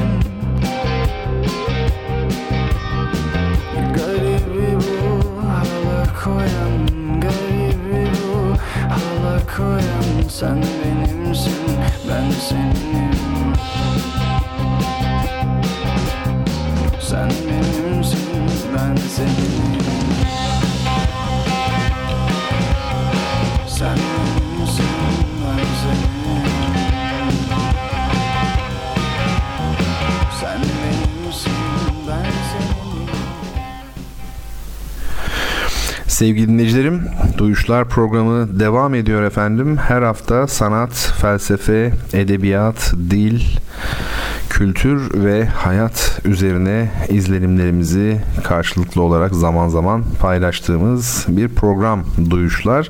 Ben Deniz Bertan Rona efendim. Sizler için hazırlıyorum bu programı ve her hafta Cuma geceleri saat 22'de Radyo Gerçek canlı yayınında e, sunmaya çalışıyorum. E, çeşitli kitaplar hediye ettiğimiz, mütevazı kitaplar hediye ettiğimiz bir program Duyuşlar. Ben Deniz'in Twitter hesabı ve Instagram hesabı Bertan Rona şeklinde. E, bu hesaplardan beni takip ederseniz programı da çok daha rahat dinlemiş olursunuz. Çünkü zaman zaman görseller paylaşıyorum.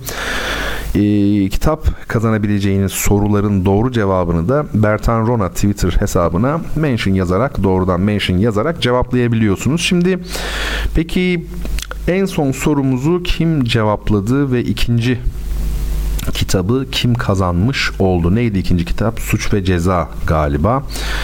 Değil mi? Şöyle bir bakalım. Ee, doğru cevap Kropotkin, e, Fatih Çelik Bey doğru cevabı vermiş. Ben de zaten şimdi Fatih Çelik Bey'den bahsedecektim. E, tebrik ediyorum kendisini. Suç ve Ceza'yı kazanmış oldu. Kübra Hanım, Aziz Bey. Aziz Bey'den de bahsedecektim. Dinlediğinize çok sevindim. İkinizin de Fatih Bey daha sonra Prudon demiş ki fikrini değiştirmiş ama biz ilk yazdığını temel alıyoruz tabii ki. Ve e, Kübra Hanım da yine Piotr Kropotkin demiş. Doğru cevap elbette ki Kropotkin. E, zaten soruda vardı. Bakunin'le beraber anarşizmin kurucusu olarak geçiyor idi. E, Fatih e, Bey'in kitaplarını 1 Mart tarihli kitapları atlanmış. Daha doğrusu şöyle gönderilmiştir ama onlar kargoda ya kayboldular ya geri döndüler. Ben de uzun zamandır radyoya uğramadığım için programı evden ve bazen yollardan yaptığım için e, hatta bugün e, çok değerli arkadaşımla görüştük radyodaki arkadaşımla. O da bana dedi ki hocam burada kalan kitaplar var dedi. Onları nasıl yapalım filan. Ben de dedim ki ben bir ara geleceğim oraya bir şöyle bir kendim bakayım hangi kitaplar var yok ona göre bir düzenleme yapalım. E, zaman zaman dile getirmişimdir. Çok yoğun bir süreçten e, geçtim ama 31 Mayıs itibarıyla haftaya bugün itibarıyla e, oldukça bir düzlüğe çıkıyorum. Yani rahatlıyorum. E, dolayısıyla duyuşları da aslında çok böyle zorlanarak yaptım. Bu muhtemelen hissedilmiştir. Dinleyiciler tarafından hissedilmiştir. Ama şimdi daha konsantre olacağım. Tekrar böyle bir ikinci bahar yaşıyorum yani. Şeyle, duyuşlarla, radyo programıyla iyi olacak. Sizin iki tane kitabınız dediğim gibi ya atla, atlandığını zannetmiyorum. Geri dönmüştür onlar. Kaybolmuştur bir şekilde. Hangisi olduğuna bakarım ben. Ee, onu hallederiz. Mailinizi gördüm ama cevap verememiştim. Ee, Aziz Bey, e, Aziz Çetin Bey de geçen hafta bir kitap kazanmıştı. Ancak bana bir mesaj geldi. E, o kitabın e, muhtemelen şubeye götürüldüğü şeklinde bir mesajdı bu. Yani herhalde size ulaşamadılar adreste. Telefonunu ettiler mi onu da bilmiyorum. Bana böyle bir mesaj geldi yalnız Aziz Bey. Bunu söylemiş olayım size. İrtibat halinde olalım eğer ulaşmazsa kitap elinize lütfen. Ve şöyle bir bakalım. Başka ee, söyleyeceğim anonslarım arasında Metin Bey, Metin Koç beyefendi. Kendisine e, cevap veremedim. Onun bir maili var. Çok teşekkür ediyorum güzel düşünceleri için. Yazacağım mutlaka ve eğer dinliyorsa beni Petersburg'dan e, sevgili Barbaros e, o da sağ olsun çok uzunca güzel bir mail yazmış Barbaros. Sana da cevap yazacağım. Böyle bir geçiştirmek istemediğim için aslında yazmadım. Böylelikle biraz rahatlamış oldum şimdi bu dört anonsu yaparak. Değil mi? Şimdi ben sizinle bazı fotoğraflar paylaştım Instagram'dan. O yüzden işte gerekli gereksiz Instagram'ı bakalım falan filan Twitter deyip duruyorum hiç hoşlanmadığım halde. Ee, bu fotoğraflar ha kitabı aldınız mı Aziz Bey? Tamam harika. Ee, rica ederim bana mesaj gelin de ben de şey çok kötü bir olay da ben hiç sevmiyorum. Bana geçen yani şimdi şöyle ben kitap geleceği zaman okula söylüyorum kitabı ve dolayısıyla okulda artık bütün kargo görevlileri zaten beni tanıyor. Çalışanlar zaten biliyor. Öğrenciler de biliyor. Yani kargocuyu gördüler mi Bertan Hoca'nın kitabı var mı diye hemen alıyorlar. Bütün öğrencilerime söyledim yani. Gördüğünüz yerde siz alın fark etmez ya da öğrenci işlerine bıraksınlar falan filan. Ama e, telefon numaram da var. Dışarıdaysam da beni arıyorlar. Kimseyi bulamazlarsa. E, geçen gün telefonum sessizde kaldığı için ulaşamamışlar. E, şubeye gitmiş. E, şubede şehir merkezinde zor bir yerde hani böyle nasıl anlatayım e, arabayla gidemeyeceğiniz bir yer park pro- problemi var ve bayağı bir sıkıntı çektim o bakımdan hassasım. Aziz Bey'inki de böyle şubeye gidince öyle zannettim ben yani hemen dedim şey yapayım not alayım da söyleyivereyim kendisine. Aslında mesaj yazacaktım ama e, Fatih Bey'in durumu da olunca ikisini beraber söyleyeyim dedim. Şimdi bu fotoğraflar benim yüklediğim Instagram'da yüklediğim gördüğünüz fotoğraflar Birincisi François Leroux. Ee, bu bir tabii Fransız e, fotoğrafçı. 4 adet e, modern fotoğraf aslında bu sizle paylaştık. Yani modern derken e, modern bu fotoğrafçıların fotoğrafları yani. Bunlardan ilki François Leroux'un e, bir fotoğrafı. Kısa kısa konuşacağım. Yani bu bir sohbet gibi kabul edin. Böyle çok derin analizler iddiasında değilim şu an. E, bu fotoğraf bir kere birkaç bakımdan e, çarpıcı bence. Bunlardan bir tanesi e, gördüğünüz gibi böyle bir hani silik bir şekilde yapıştırma şekilde duruyor ya. Mesela şeye bir bakın. Sadece bunlar böyle silik silik çıkmamışlar. Böyle hologram gibi böyle biraz var biraz yok filan. Hani korku filmlerinde filan olur ya böyle ruhları filan gösterirler. Böyle değil. Aynı zamanda sağ alt köşede kadın var ya yukarı doğru yürüyor işte. Mesela onun ayaklarına baktığınızda özellikle sol ayağına baktığınızda yani sanki böyle eğreti duruyor gibi yani yapıştırma duruyor gibi. Üstteki adamda daha az görülüyor bu ama kadında daha net görülüyor. Yani gerçekten merdivene basıyor mu basmıyor mu tam belli değil. Bir kere birinci benim gördüğüm şey eğreti, yapıştırma durmuşlar. Bu bir. İkincisi tabii bu işte parçalı görünüm. Hangisi nerede? Mesela üçlü gruba baktığınız zaman ortada oturan figür grubuna baktığınız zaman her figürden değil mi çatallanmış ikişer tane var gibi hangisi bunlardan ve ne zaman ve neredeydi ve ne yapıyordu? Hepsi birbirinden farklı. Bir de bu var tabii ki yani zaman ve mekan özellikle zaman açısından insanın geçici olması. Her şeyin bir görüntüden ibaret olması aslında. Bunu zaman zaman hissettiğim çok olmuştur benim. Yani mesela İzmir'de Karşıyaka Çarşısı'nda mesela yürüyorum falan filan. Tamam. Ondan sonra aradan mesela bir gün geçiyor. Sonra işte başka şeyler yapıyorsunuz. Yani sonra İstanbul'a gidiyorsunuz. Falan. Mesela bir keresinde şöyle bir hisse kapıldım. His değil de bu düşünce aynı zamanda. O Karşıyaka Çarşısı böyle istiklale benzer. O kadar büyük değil ama yani araç trafiğine kapalı böyle yayaların olduğu çok kalabalık bir cadde. Orada mesela bir, o bir görüntü gibi. Ne oldu? O gün yaşananlar ne oldu? Nerede kaldı şimdi? Mesela neydi o gün? Garip sorular soruyorum. idealist filozoflar gibi. Heidegger falan gibi farkındayım ama hiç de Heidegger'e benzemek istemem. Ee, yani şey siz söyleyin hani o görüntü sanki orada bir fiil yok da bir görüntü varmış gibi. Hakikaten de sinemada da hareket görüntülerin birbirine eklenmesiyle eğer oluşuyorsa mesela e, dolayısıyla orada böyle bir şey var. E, insanın zaman içinde olmasının yani insanın fani olmasının belki de en iyi e, tespiti ya da e, bunun görüntüyle en iyi verilişi bu tür bir veriliş olabilir. Yani kesik, parçalı ve hareketi e, konteksten koparıp tamamen e, sabit bir görüntü haline getiren bir sunum tarzı olabilir. Burada bir taraftan da merdiven imgesi var. Merdiven de biliyorsunuz yani insanoğlu için önemlidir. Ağır ağır çıkacaksın. Bu merdivenlerden yani bir e, amaca ulaşmaya belki çalışıyorsun. Bir de merdivenlerin mesela üst kısmı mavi şey beyaz daha ziyade alt taraf sarı. Oraya belki yukarıdaki metallerle bir eşgüdüm var orada ama aşağısı daha taş gibi görünüyor. Bunların tabii e, düşünülmesi, sorgulanması lazım ama bu resimde öncelikle fena yani fani olma, geçici olma hali geliyor bana. Eğreti olma, yapıştırma, durma geliyor. Bir de merdiven imgesi yani ilk gördüğüm şeyler. Hiç düşünmedim bu resimler üzerine. Beğendiğim resimleri ben bilgisayarıma e, kopyalarım bir şekilde ileride düşünmek için. E, bu akşamki duyuşlarda da birkaç fotoğraf paylaşayım dinleyicilerime dedim. Rastgele seçtim. O bakımdan ben de sizin gibi neredeyse ilk defa görüyor gibiyim neredeyse.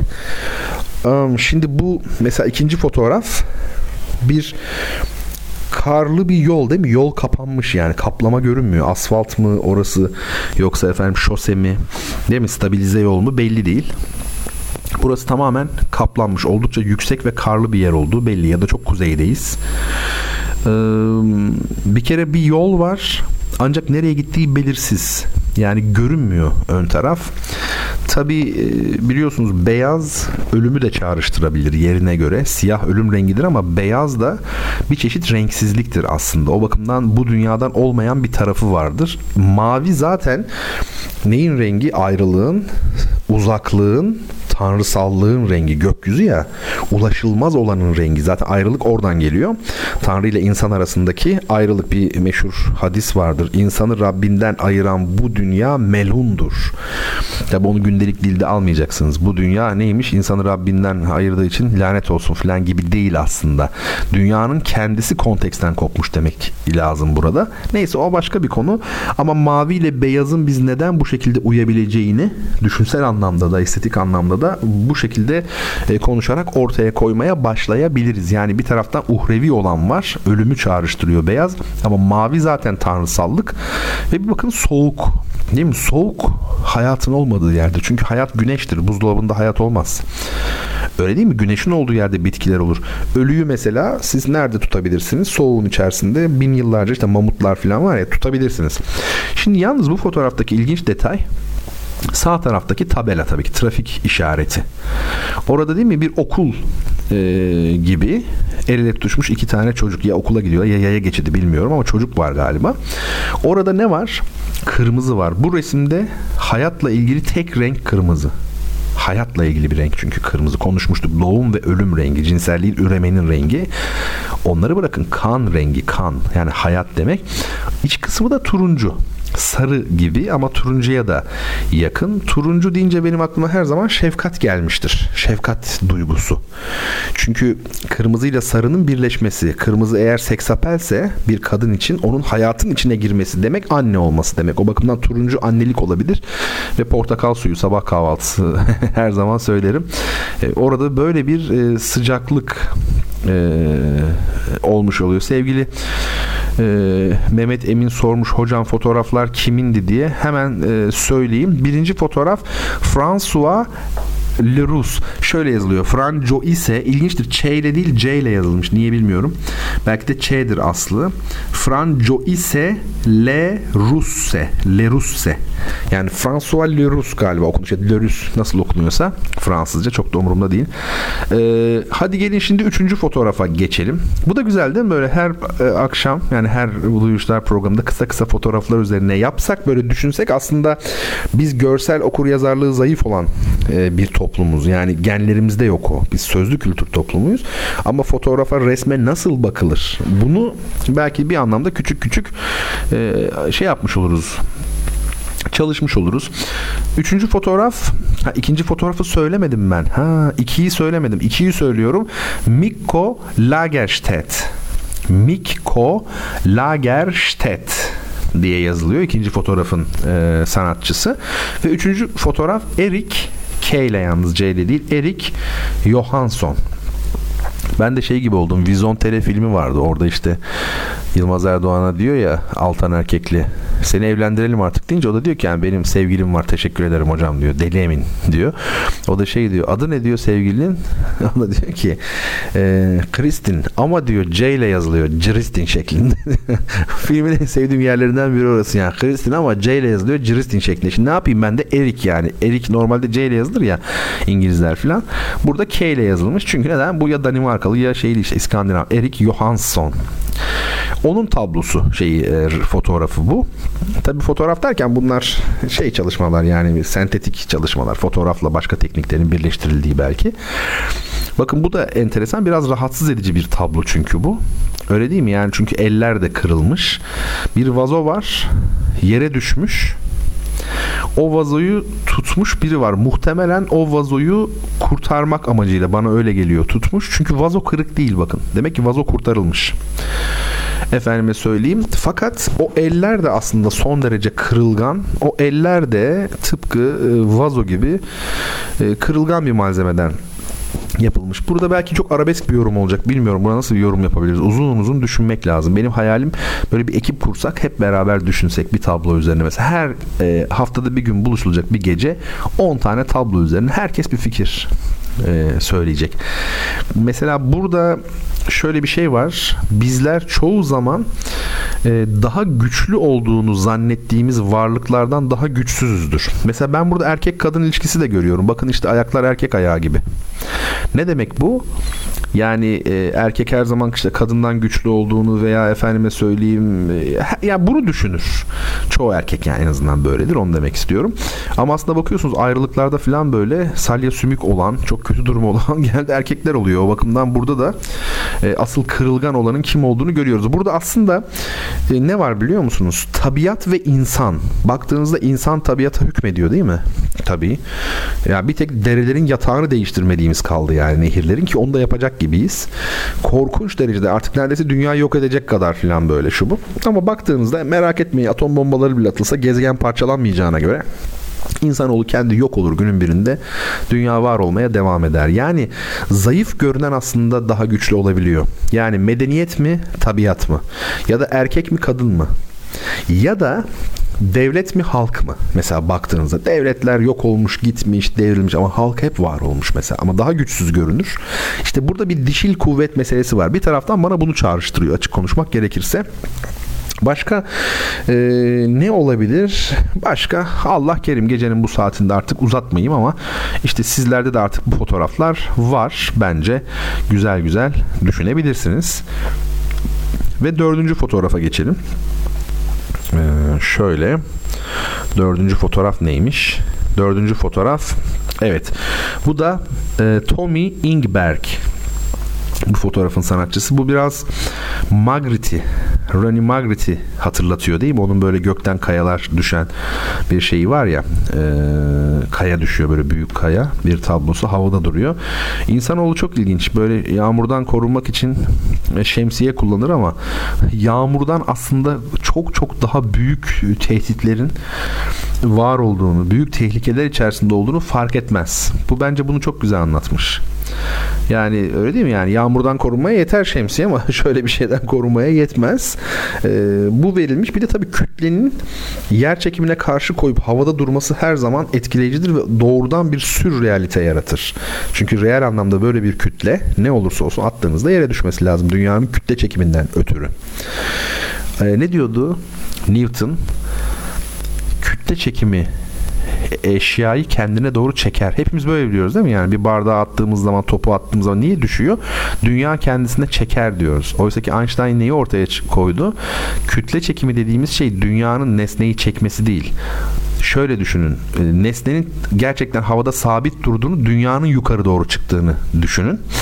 Einstein bunu buldu. Bulduğu pek çok şey vardı. Bir tanesi de buydu. Bu resimler üzerine düşünün bu fotoğraflar üzerine bence Ve bayağı da bir uzattık. Yarın da bir uzun yola gitme durumum var. Böyle radyo programcısı olur mu yani? Çok uykusuz kaldım bitireyim artık falan filan diyor ama şöyle yapalım. İki tane de kitap tanıtacağım size. Bu kitaplardan bir tanesi Kültür ve İdeoloji Sorunları Aydın Çubukçu'nun çok değerli bir yazar. Artık Türkiye'de pek bilinmiyor ne yazık ya tanınmıyor e, geniş çevrelerde tanınmıyor. Yani tanıyan tabii ki tanıyor. O anlamda söylemiyorum da. E, kültür, kültür ve ideoloji sorunları kitabı. Bir tanesi de Denis Diderot'un, Diderot'un yani felsefe konuşmaları. Diderot tabii e, Karl Marx tarafından e, diyalektik materyalizmin kıyısına gelmiş bir düşünür olarak tanımlanmıştı. Yani Karl Marx e, tarihin felsefe tarihinin geldiği noktada yani o 2500 yıllık tarih boyunca kendisini saymıyor, kendi düşüncesini. En ileri noktaya varmış filozofun, gerçeğe en yaklaşmış düşünürün Diderot olduğunu söylüyordu. E, ve zaten arkasından da kendisi neyi ortaya koymuştu? Diyalektik materyalist yöntemi ortaya koymuştu. Aydın Çubukçu da e, Kültür ve İdeoloji Sorunları adlı kitabında bu kitap 1990'ların 92, 93, 94, 95 o yılların kitabı. O dönemde e, Türkiye'de e, siyasetin ya da alttaki ekonomik yapının efendim 19 12 Eylül 80 darbesi ve o yıllarda yaşanan siyasal gelişmelerin ideolojik e, mücadelelerin kültür alanındaki yansımalarını irdeleyen son derece renkli bir kitap. Bugün bakıldığında bir 20 yıl öncesinin örneklerini vermiş oluyor tabi ister istemez kitap. Ama bu onun e, değerini kesinlikle azaltmıyor. Çok çok çok istifadeye şayan bir kitap olduğunu söyleyebiliriz. E artık uzun uzadıya tanıtmıyorum. O iki kitabı tanıttığımı kabul edin. Arkalarını falan okuyacaktım size hep ama yani bu kitapları tavsiye ederim. İkisi de birbirinden değerli kitaplardı. Diderot ile de ilgili ne bulursanız okuyabilirsiniz. Aydın Çubukçu keza yine öyledir. Şimdi Üçüncü sorumuzun kazananını açıkladık mı biz? Üçüncü sorunun kazananı artık iyice ya yaşlanıyorum. Bir bakayım. Şöyle bir bakalım. Kropotkin olduğunu evet Fatih Bey'di değil mi? Üçüncü soruyu kazanan, üçüncü kitabı kazanan. Şöyle yapalım. İkiyi hatırlıyor musunuz? İki kimdi? Ben artık size asistanlık yaptırıyorum. Ne yapayım? Asistanım yok. Hiç kimse yok yani. Tek başımayım. Dur bir bakayım. Allah Allah. Çok enteresan. Peki. İkinci kitabı herhalde hatırlayamıyoruz yani kimin kazandığını. Birinci kitabı Mesture Hanım kazanmıştı. Kropotkin ikinci soru. Pardon ya ben yanıldım. Kropotkin ikinci soru tabii ki. Şimdi sevgili Fatih Bey demiş ki hocam aynı yoğunluk bende de vardı. Programı takip edemedim epeydir. Adresimi tekrardan göndermeme gerek var mı? Değişmediyse gerek yok Fatih Bey. Bende o adres var diye biliyorum. Bir de iki buçuk yıldır sabahlayacağız diye sözleştik ama bir türlü olmadı. Ramazan bunun için iyi bir fırsat. Sabah değilse de sahura kadar olabilir diyor. Peki. Evet evet güzel bir fırsat tabii. Ramazan'da bunu yapmak lazım. Hafta ama şimdi şöyle bir durum var. Haftaya bu saatlerde ben muhtemelen yani Ankara yollarında falan böyle uzun uzun yollardayım. Önce Ankara ondan sonra İzmir'e doğru geçeceğim. Onu nasıl yapsak e, bayram ne zaman bitiyor? Ben ona bir bakayım. Ne kadar yorgun olduğumu anlıyorsunuz değil mi cümlelerimden? Bayram ne zaman bitiyor falan. Bir bakalım şimdi. Hmm, 31'i hay Allah 7'si oluyor bir sonraki duyuşlar. O da zaten bayramından sonraki hemen gün oluyor. Bir bakalım nasıl yapacağımız. Ben aslında e, açık açık şeyi düşünüyorum. Yani kara kara düşündüğüm nokta haftaya duyuşları nasıl yapacağımı. Çünkü yolda olmam gerekecek. Bir bakalım eğer Ramazan'a yetiştirebilirsek bu 31'ine yaparız ama değilse artık ne yapalım? Sabahlama programını sahurda aşacak bir şekilde yaparız. Tamam. Evet. Üçüncü soruyu sormadınız demiş Fatih Bey. Evet. Mesture Hanım demiş ki hocam konuşulan görsele benzer bir tane de bende var demiş. Evet evet. Bu Magritte'den sonra Mesture Hanım herhalde moda oldu. Burada tabii daha başka bir takım şeyler de var. Yani ağaç ya bu. Burada bir ağaç o kadar ağır değil kaya gibi. Belki de saç gibi mi? Düşünmek lazım bunun ne olduğunu yani uzun uzun. Ağaç neyi sembolize ediyor? Ağaçla ilgili uzun uzun konuşulabilir. Çok uzun hem de. Felsefeyi, dinler tarihini, sembolizmi, efendime söyleyeyim e, ezoterizmi, semiotiği bunların hepsini içerecek bir şekilde e, konuşulabilir. Efendim şimdi bu fotoğraflarımıza bakmış olduk. Kitaplarımızdan söz ettik. Ee, şimdi size bir müzik dinleteceğim. Tabi sorumu soracağım merak etmeyin. Müziği kaçırmanızı hiç istemiyorum. O mio babino caro. Bu Maria Callas'ın meşhur opera şarkıcısı var ya efsanevi Maria Callas denilen. e, hanımefendi. Onun yorumuyla dinleyeceğiz. E, Puccini adlı bir çok büyük İtalyan opera bestecisi var. Verdi'den sonraki kuşağın en büyük bestecisi. Onun Gianni Schicchi diye bir e, buffa yani komik operası var. 1299 senesinde e, Floransa'da geçiyor konu yani eserin konusu öyle geçiyor. Şimdi bu e, şöyle söyleyeyim. Verdi gençliğinde kendisi daha gençken Rossini'nin ünlü Sevil Berberi operasının temsiline gidiyor. Bu Sevil Berberi opera komik yani komik opera. Opera buffa yani. Ve bu Sevil Berberi olağanüstü tabii ki büyük bir eser, başarılı bir eser Rossini'nin. Yani efsane açıkçası. Verdi o kadar korkmuş ki hayatı boyunca komik opera bestelememiş. Gülünç opera bestelememiş. Bütün hayatı boyunca. Niye? Yani bilim adamları böyle söylüyor müzikologlar. Çünkü o temsile gitti. Sevil berberini bir gördü korktu diyorlar. Yani bunun, bunun gibi bir şey yazılamaz diye. Gerçekten de tarihin gelmiş geçmiş en iyi belki de e, gülünç operası Sevil Berberi'dir. Fakat biz Verdi'yi 79 yaşındayken yani hayatının son yapıtı olarak bir komik opera beslediğini, beslediğini biliyoruz. Bu da Falstaff meşhur Shakespeare'in konusu üzerine ve Sevil Berberi'ni yakalayacak seviyede yani beklemiş beklemiş 80 yaşında nasıl bir korktuysa artık ve Falstaff'ı yazmış. İlginçtir. Çok ilginç bir şey söyleyeceğim. Falstaff'ın temsilinde de kim varmış? Puccini. O da ondan küçük ya yaş olarak. Puccini gençken Verdi'nin Falstaff'ının temsiline gitmiş. O da komik opera ya. Ve o da tahmin edin kimi korkutmuş? O da Puccini'yi korkutmuş. Demiş ki böyle bir şeyse eğer komik opera ben yazamam. Yani beni kesinlikle aşar. Yani korkmuş böyle bir şey yapılamaz bir daha diye. Ama o da hayatının belli bir noktasında o cesareti kendinde buluyor. Çok büyük operalar yazdıktan sonra ve Gianni Schicchi operasını yazmış oluyor. İtalyan bu melodi geleneği güneyden gelen Var tabii Maria Callas'ın neden bu kadar büyük olduğunu da anlatacağım size ama zaman yok. Bir gün anlatırım Maria Callas'ın sesi nasıl bir ses gerçekten övüldüğü kadar var mı diğer sopranolarla arasında fark var mı filan bunlar tabii ki konuşulur. Şimdi sizin dinleyeceğiniz kayıt biraz tabii plaktan eski bir kayıt olduğu için hışırtı gelecektir. O bakımdan Callas'ın sesi biraz böyle ne bileyim deforme duyulabilir ama yani Maria Callas e, bana göre benim görüşüm tarihin gördüğü yani en büyük kadın şarkıcıdır ses olarak yani. Ona hiç şüphe etmeyin. Müzik de çok olağanüstü. O mio babbino caro. Ah sevgili babacım demek. Bu küçük bir arya. Çok küçük bir arya. Yani bir buçuk dakika falan sürüyor. iki dakika.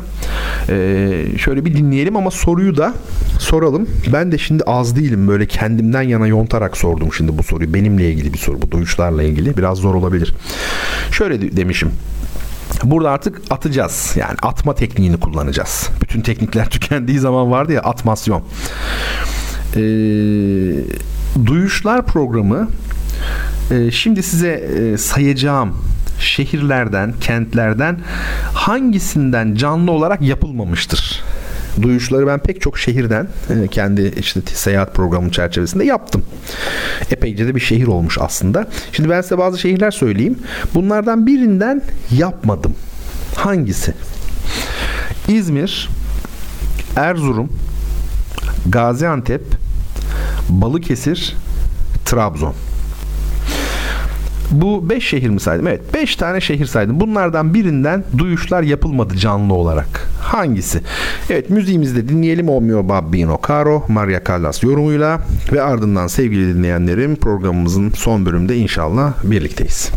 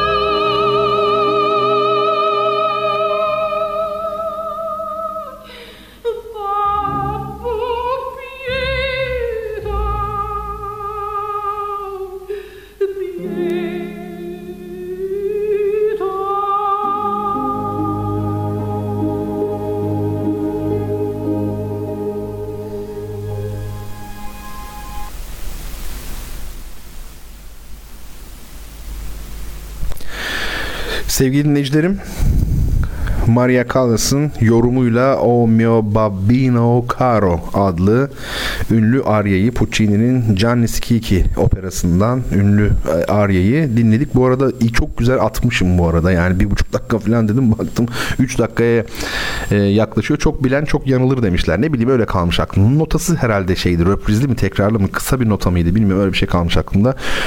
E, bir buçuk dakika değilmiş E, ama çok güzel bir şey arya. Bu arada e, Cesur Yeni Dünya kitabını kimseye verememiş oluyoruz. Ben bir şeyi anlamadım şimdi size. Sizde onu söyleyeyim. E, doğru cevabı söyleyeyim bir kere. Gaziantep'te yapmadım. Yani Trabzon'da çok yaptım ben bu programı. Erzurum'da yaptım, Balıkesir'de yaptım. Efendim Samsun'da yaptım, Ankara'da yaptım, İzmir'de yaptım, İstanbul'da yaptım. Yaptım da yaptım yani. Giresun'da yaptım, yaptım. E, şimdi burada ilginç olan şey şu. Sizler yazmışsınız e, tahminlerinizi ama e, neden diğerlerini de yazmadınız? Mesela ben olsam öyle yapıyor çünkü çoğu kişi. Hani mesela Balıkesir yazıyor ama belki öyledir diyerek Gaziantep de yazıyor mesela. Herkes sadece kendi yazdı. Aşırı bir dürüstlük hali var burada. Ya da kitabı hiç beğenmediniz bilmiyorum artık ama bir defa da kitap vermeyelim yani. Bir tanesi de kalsın haftaya devretsin. Öyle bir şey var ya bazen devrediyor. Ee, çok sevgili dinleyenlerim doğru cevap Gaziantep'ti. Ben Gaziantep'te şey kongre için gittiğimde oraya e, programı yapmak da istemiştim. Otel odasından her şeyim de hazırdı ama o gücü kendimde bulamamıştım ve banttan bir program girilmiş idi. İyi ki de öyle olmuş. Bu soruyu soramazdım diye gecenin bu saatinde artık yorgunluktan anlamsız bir espri yapmış olayım. Peki bu kitap bende kalsın şimdilik. Haftaya onu devreder merak etmeyin. 5 kitap olur yani. İç etmeyiz asla. O zaman şöyle yapalım mı? Dördüncü soruyu da ben size sorayım. Ve hemen arkasından dinleyici soruları var birkaç tane ama sorular nasıl biliyor musunuz? Birileri bazıları beni tanıyan yani birileri öyle söyleyeyim. Şu iki soruyu sormuşlar. Bir tanesi hocam kongre hani kongreler var ya kongrelere nasıl gidiliyor? Yani e, bir şey söyleyeyim size. Üniversite öğrencileri arasında kongreye elini kolunu sallayarak gidildiğini zanneden öğrenciler var ben biliyorum. Yani kongreye bayağı yürüyerek gidiyorsunuz falan gibi. Halbuki orada nasıl bir süreç işliyor öncesinde bir o mesele var. Müzikoloji biliminin temel disiplinleri nelerdir? Yani çok kısaca sorulmuş. Bunlar öğrenci soruları gibi. Meslekten yani biraz. Bir de iki tane çok güzel soru var. Çok kısa ama net cevaplayacağım onları. Biri şöyle insanlar düşündükleri gibi mi yaşarlar? Yaşadıkları gibi mi düşünürler diye. Hadi buyurun yumurta mı tavuktan tavuk mu yumurtadan meselesi. Özlem Hanım Özlem Kılıç Ankara'dan. Bir de hocam coğrafya gerçekten kader midir söylendiği gibi. Züleyha Özmen Kocaeli. Şimdi bu sorular var. Önce isterseniz sizin sorunuzu bir sorayım. Bakayım neler yapacaksınız. Arkadaşlar çok akademik bir e, bölüm olsun diye bu programın dördüncü bölümü şimdi. Soruya bakar mısınız? Sosyal bilimlerde olgu ve olayları nesnelleştirerek gözlemlenebilir, ölçülebilir ve sayısal olarak ifade edilebilir bir şekilde ortaya koyan araştırma yöntemine ne ad verilmektedir? Sosyal bilimlerde bir araştırma yöntemi olacak bu. Ve olguları, olayları nesnelleştirip gözlemlenebilir, ölçülebilir ve sayısal olarak ifade edilebilir bir şekilde ortaya koyacak. Ünlüdür bu. Bilmem ne yöntem, bilmem ne yöntem vardır ya. Siz onu yaparsınız ben eminim. Akademik camiada sosyal bilimler metodolojisi bakımından çok bilinen, çok kullanılan bir yöntemdir. Fatih Bey demiş ki hocam ben emindim demiş.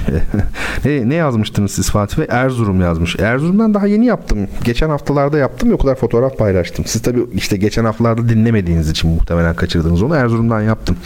Şimdi bu sorunun cevabı gelirken ben de kısaca şu kongre meselesinden bahsedeyim. Şimdi bir kongreye giderken öncelikle size bir mail gelir. Yani süreç böyle başlar. Siz onların şeyindeyseniz eğer, mailing listesindeyseniz size bir mail gelir ve siz bu maili alırsınız. Mailde muhtemelen şöyle yazıyordur. Tamamen atıyorum şu an sıkı durun. Adana Adana 5. Uluslararası Sosyal Bilimler Kongresi mesela. Çukurova diyelim ki ismi. Ve diyor ki 20 Kasım 21 Kasım tarihleri arasında e, yapılacak. Tamam. Arkasından da şöyle yazıyor. 20 Kasım 21 Kasım'da yapılacak. Özet göndermek için son tarih mesela 1 Ekim. Attım çok erken bu ama 1 Ekim diyelim. Bu ne demek? Sen kardeşim diyor bu kongreye katılmak istiyorsan bana diyor sunacağım bildirinin bir özetini gönder. Ama kendi koşullarını yazmış oluyor oraya genellikle. Özet diyor mesela 250 ile 400 kelime arasında olacak. Times New Roman karakteri kullanılacak. 11 puntu olacak. Satır aralıkları 1,25 soldan girinti. 4 tane var ya böyle şeyler. Bunlar net bir şekilde yazılmış olacak. Tamam.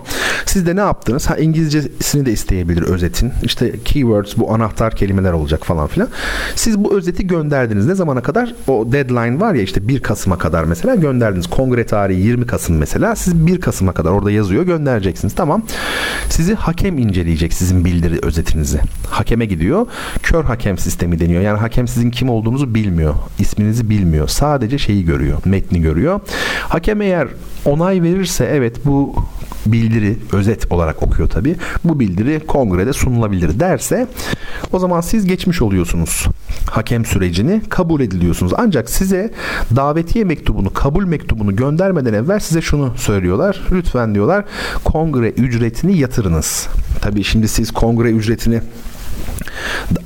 daha evvel internet sitesinden gördünüz. Ona göre girdiniz zaten bu işe. Yani kongre ücreti size pahalı geldiyse o zaman kongreye katılmayı düşünmüyorsanız gerek yok. Diyor ki mesela 450 lira. Artık günümüzde böyle yani 300'e de var. Ya da diyor ki bizim yaptığımız kuruluş olarak bizim yaptığımız kongrelerden birine daha önce katıldıysanız size indirimli diyor falan filan. Şöyle şeyler var. İkinci bildiri ücretsiz. Yani siz bir ücret yatırarak iki bildiri birden sunabilirsiniz. Veya diyor ki iki bildiri ücretsiz, üçüncü bildiri yarı fiyatına gibi böyle şeyler olabilir. Her kongrede detay farklılıklar arz edebilir. Ve siz arkasından e, parayı da yatırdınız diyelim. Dekontu gönderiyorsunuz. Dekont da gittikten sonra artık size e, davetiye mektubunuzu ve kabul belgesini gönderiyorlar ve bir süre sonra program açıklanıyor. Siz diyelim ki 20 ve 23 Kasım tarihleri arasındaysa kongre siz bu günlerden hangisinde yer alacaksınız? Saat kaçta hangi oturumdasınız? Tabii bu açıklandığında da bir telefon trafiği başlar. Kimileri der ki işte ya ben şuradan geliyorum çok uzak beni cumaya koymayın perşembe zor işlerdir yani bunlar şey için düzenleyen komite için. Ve bazen siz bilim kurulu üyesi olabilirsiniz bir kongrede sizi davet ederlerse. Mesela bazen oturum başkanı olabilirsiniz. Ben bir defa oturum başkanı oldum bu geçen kongrede. Öyle bir teklifte bu- bulundular. Yani hocam siz oturum başkanı yapalım dediler. Yapmak istiyoruz. Olur dedim neden olmasın. Oradaki bütün sunumları siz idare etmiş oluyorsunuz falan filan. Böyle bir şey. Şimdi e, oraya gittiniz sunumunuzu yaptınız. Sunum ayrı, özet ayrı. Özetiniz tamam, bildirinin özeti. Ama sunum sizin orada bildirinin tamamını sunmanız lazım. Genelde ne yapılıyor? İşte PowerPoint sağ olsun. Herkes ekrana yansıtıyor. Burada ne yazık ki üzücü bir şey var. Türkiye'de yansıtıyorlar ekrana PowerPoint'i. Sunumu yapan e, meslektaşımız da oradan okumaya başlıyor kendisi.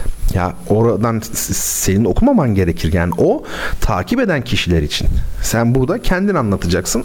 Bakmayacaksın. Bizler şey yapacağız. Bakacağız. Oradan takip edeceğiz görselleri falan. Böyle olmuyor. Ee, ben hayatımda PowerPoint sunumu sadece bir iki defa yaptım. Ee, bunu şey diyordum ya acaba ayıp mı oluyor? Ciddiye almamış gibi yani. Baya normal kahve sohbeti gibi yani. Hani materyalsiz anlamda kahve sohbeti derken karşılıklı kahvenizi içip sohbet edersiniz ya o manada anlatıyordum. Fakat bir şey gördüm. Egom okşandı yani. Chomsky hayatında ilk defa şimdi herhalde 80 yaşının üstünde ilk defa şey yapmış. PowerPoint kullanmış. Yani bir görselli bir sunum yapmış. O da normal anlatım şeklinde yapıyormuş her zaman. Ya sosyal bilimlerde biraz buna belki ihtiyaç var. Felsefede falan özellikle. Neyin hani şeyini kullanacaksın görselini. Nietzsche'yi mi yansıtacaksın oraya bıyıklarını falan yani. Bu bir garip. Ondan sonra bu bitti diyelim. Bittikten sonra ha bu arada bazı kongreler katılım zorunluluğu gerektirir. Bazıları katılım zorunluluğu gerek yoktur. Yani sana der ki eğer ben seni kabul ediyorsam geleceksin mutlaka sunumunu yapacaksın burada. Yoksa katılmamış kabul ederim diye. Ee, bu her zaman olan bir şey değil. Sunumunuzu da yaptıktan sonra size bir tarih verirler. Hani 20 Kasım'daydık ya. Tarih şöyledir. 10 Aralık tam metin için son gün. Siz hala bildirinizin tam metnini yazıp vermediniz. Dikkat eğer yazmadıysanız. O tarihe kadar eğer tam metni de gönderirseniz o zaman ne olur? Hem özet kitabı ayrı olarak basılıyor ham metin kitabı ayrı olarak basılıyor. Bir bildirinizde siz de o kitaplara geçmiş olursunuz. Teşekkür belgelerinizi size zaten ayrılırken takdim ederler ve bunun akademik bir puanı vardır. Mesele budur. Ancak Türkiye'de e, ilaç firmaları tarafından finanse edilen doktorlar dışında pek çok alan yani e, fen bilimleri, sosyal bilimler bu alanlardaki bilim insanlarının kendilerini finanse ettirme imkanı olmadığı için, büyük oranda olmadığı için ya bu tür bir kongreye gitmek e, yani otelini düşünün, gidecek dönüş yol yeme, içme filan barınma bunları düşündüğünüz zaman elbette oldukça e, maliyetli olmaktadır efendim. Kongrelerle ilgili ana hatlarıyla böyle bir bilgi verelim. Yani e, bazı öğrencilerimizin zannettiği gibi bu süreçlerin hiçbirisi yok. Kongre düzenleniyor da ben de geldim. Millet şeklinde olmamaktadır. Şimdi ha ben de diyorum ki millet neler yazıyor? Karma yöntem Valla bugün bu gece Mesture Hanım yani ikinci isabeti kaydetti. Doğru cevap arkadaşlar nicel araştırma yöntemi. Tabii ki. Bir nitel araştırma var bir de nicel araştırma var e, sosyal bilimlerde. Nicel araştırma yöntemi ile doğru cevap e, Mesture Hanım Oğuz Bey kıl payı kaçırmış. Kübra Hanım hem nitel hem nicel demiş. Hangisi tutarsa gibi mi? Peki e, anket değil kuantitatif ama işte onu Türkçe olarak ve başta yazmak lazım. Nitel nicel değil. E, Kübra Hanım nitel nicel nitel nicel nitel nicel 3 defa arka arkaya yazmış ama değil yani. işte zaten doğru olmayınca nicel diyoruz ya kaç defa yazarsanız yazın doğru olmuyor. Peki ama size de bir kitap veririz inşallah. Kübra Hanım nicel araştırma yöntemi demiş yine. Herhalde çok Kübra Hanım var. 3 tane Kübra Hanım var galiba bu gece. Eee Oğuz Bey demiş ki siz bir kitap kazanmıştınız. Bu kitabı bana devredebilir misiniz lütfen demiş. Oğuz Aktürk kitap istemiş Mesture Hanım'dan. O zaman ben devreye gireyim. Oğuz Bey e, çok güzel samimice istemişsiniz. Bu gece boşta kalan kitabımız vardı ya. O kitabı ben size göndereyim. Olur mu? Mesture Hanım kitabını rahat bırakın. Yani Mesture Hanım kitabını alsın. Ben bu gece Mesture Hanım'a iki tane kitap göndereyim. Kazandığı iki kitabı. Fatih Bey'e hem kazandığı kitabı hem de e, bizde kalmış olan kitaplarına bir bakalım. Onları da göndereceğiz. Oğuz Bey'e de dördüncü e, soruyu bilmediği halde üçüncü kitabı göndermiş olalım. Bizden bir hediye olsun. Evet herhalde meseleleri büyük oranda tamamlamış olduk ama arkadaşlar bir itirafta bulunacağım şimdi size. Yani şu şey meselesi var ya e, insanlar düşündükleri gibi mi yaşarlar yaşadıkları gibi mi düşünürler? Bir de coğrafya kader midir?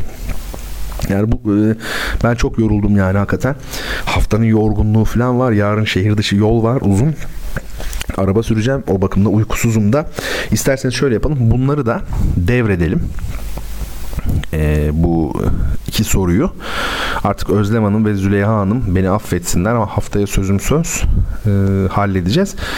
E, güzel böyle bir hareketli parçayla veda edelim. Ramazan bitmeden bir sabahlamayı da elimden geleni yapacağım. Nasıl olur bilmiyorum. Biraz zor ama bakacağım.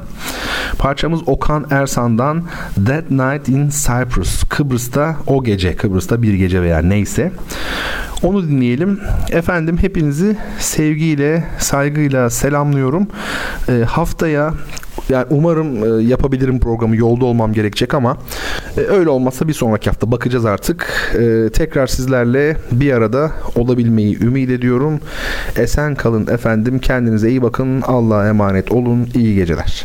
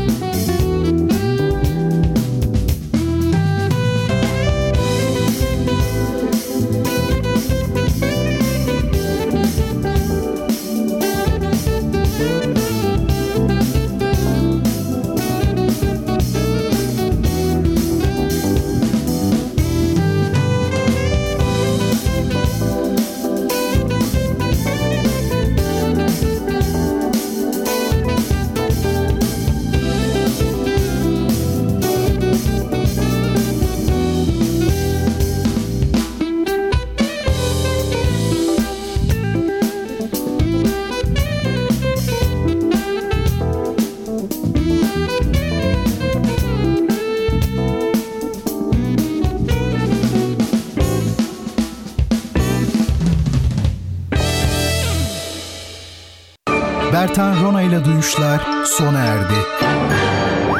Bu program hakkındaki düşüncelerinizi dinleyen et radyogercek.com adresine mail atarak bize ulaştırabilirsiniz. Dinlemiş olduğunuz programda ürün yerleştirme yapılmıştır.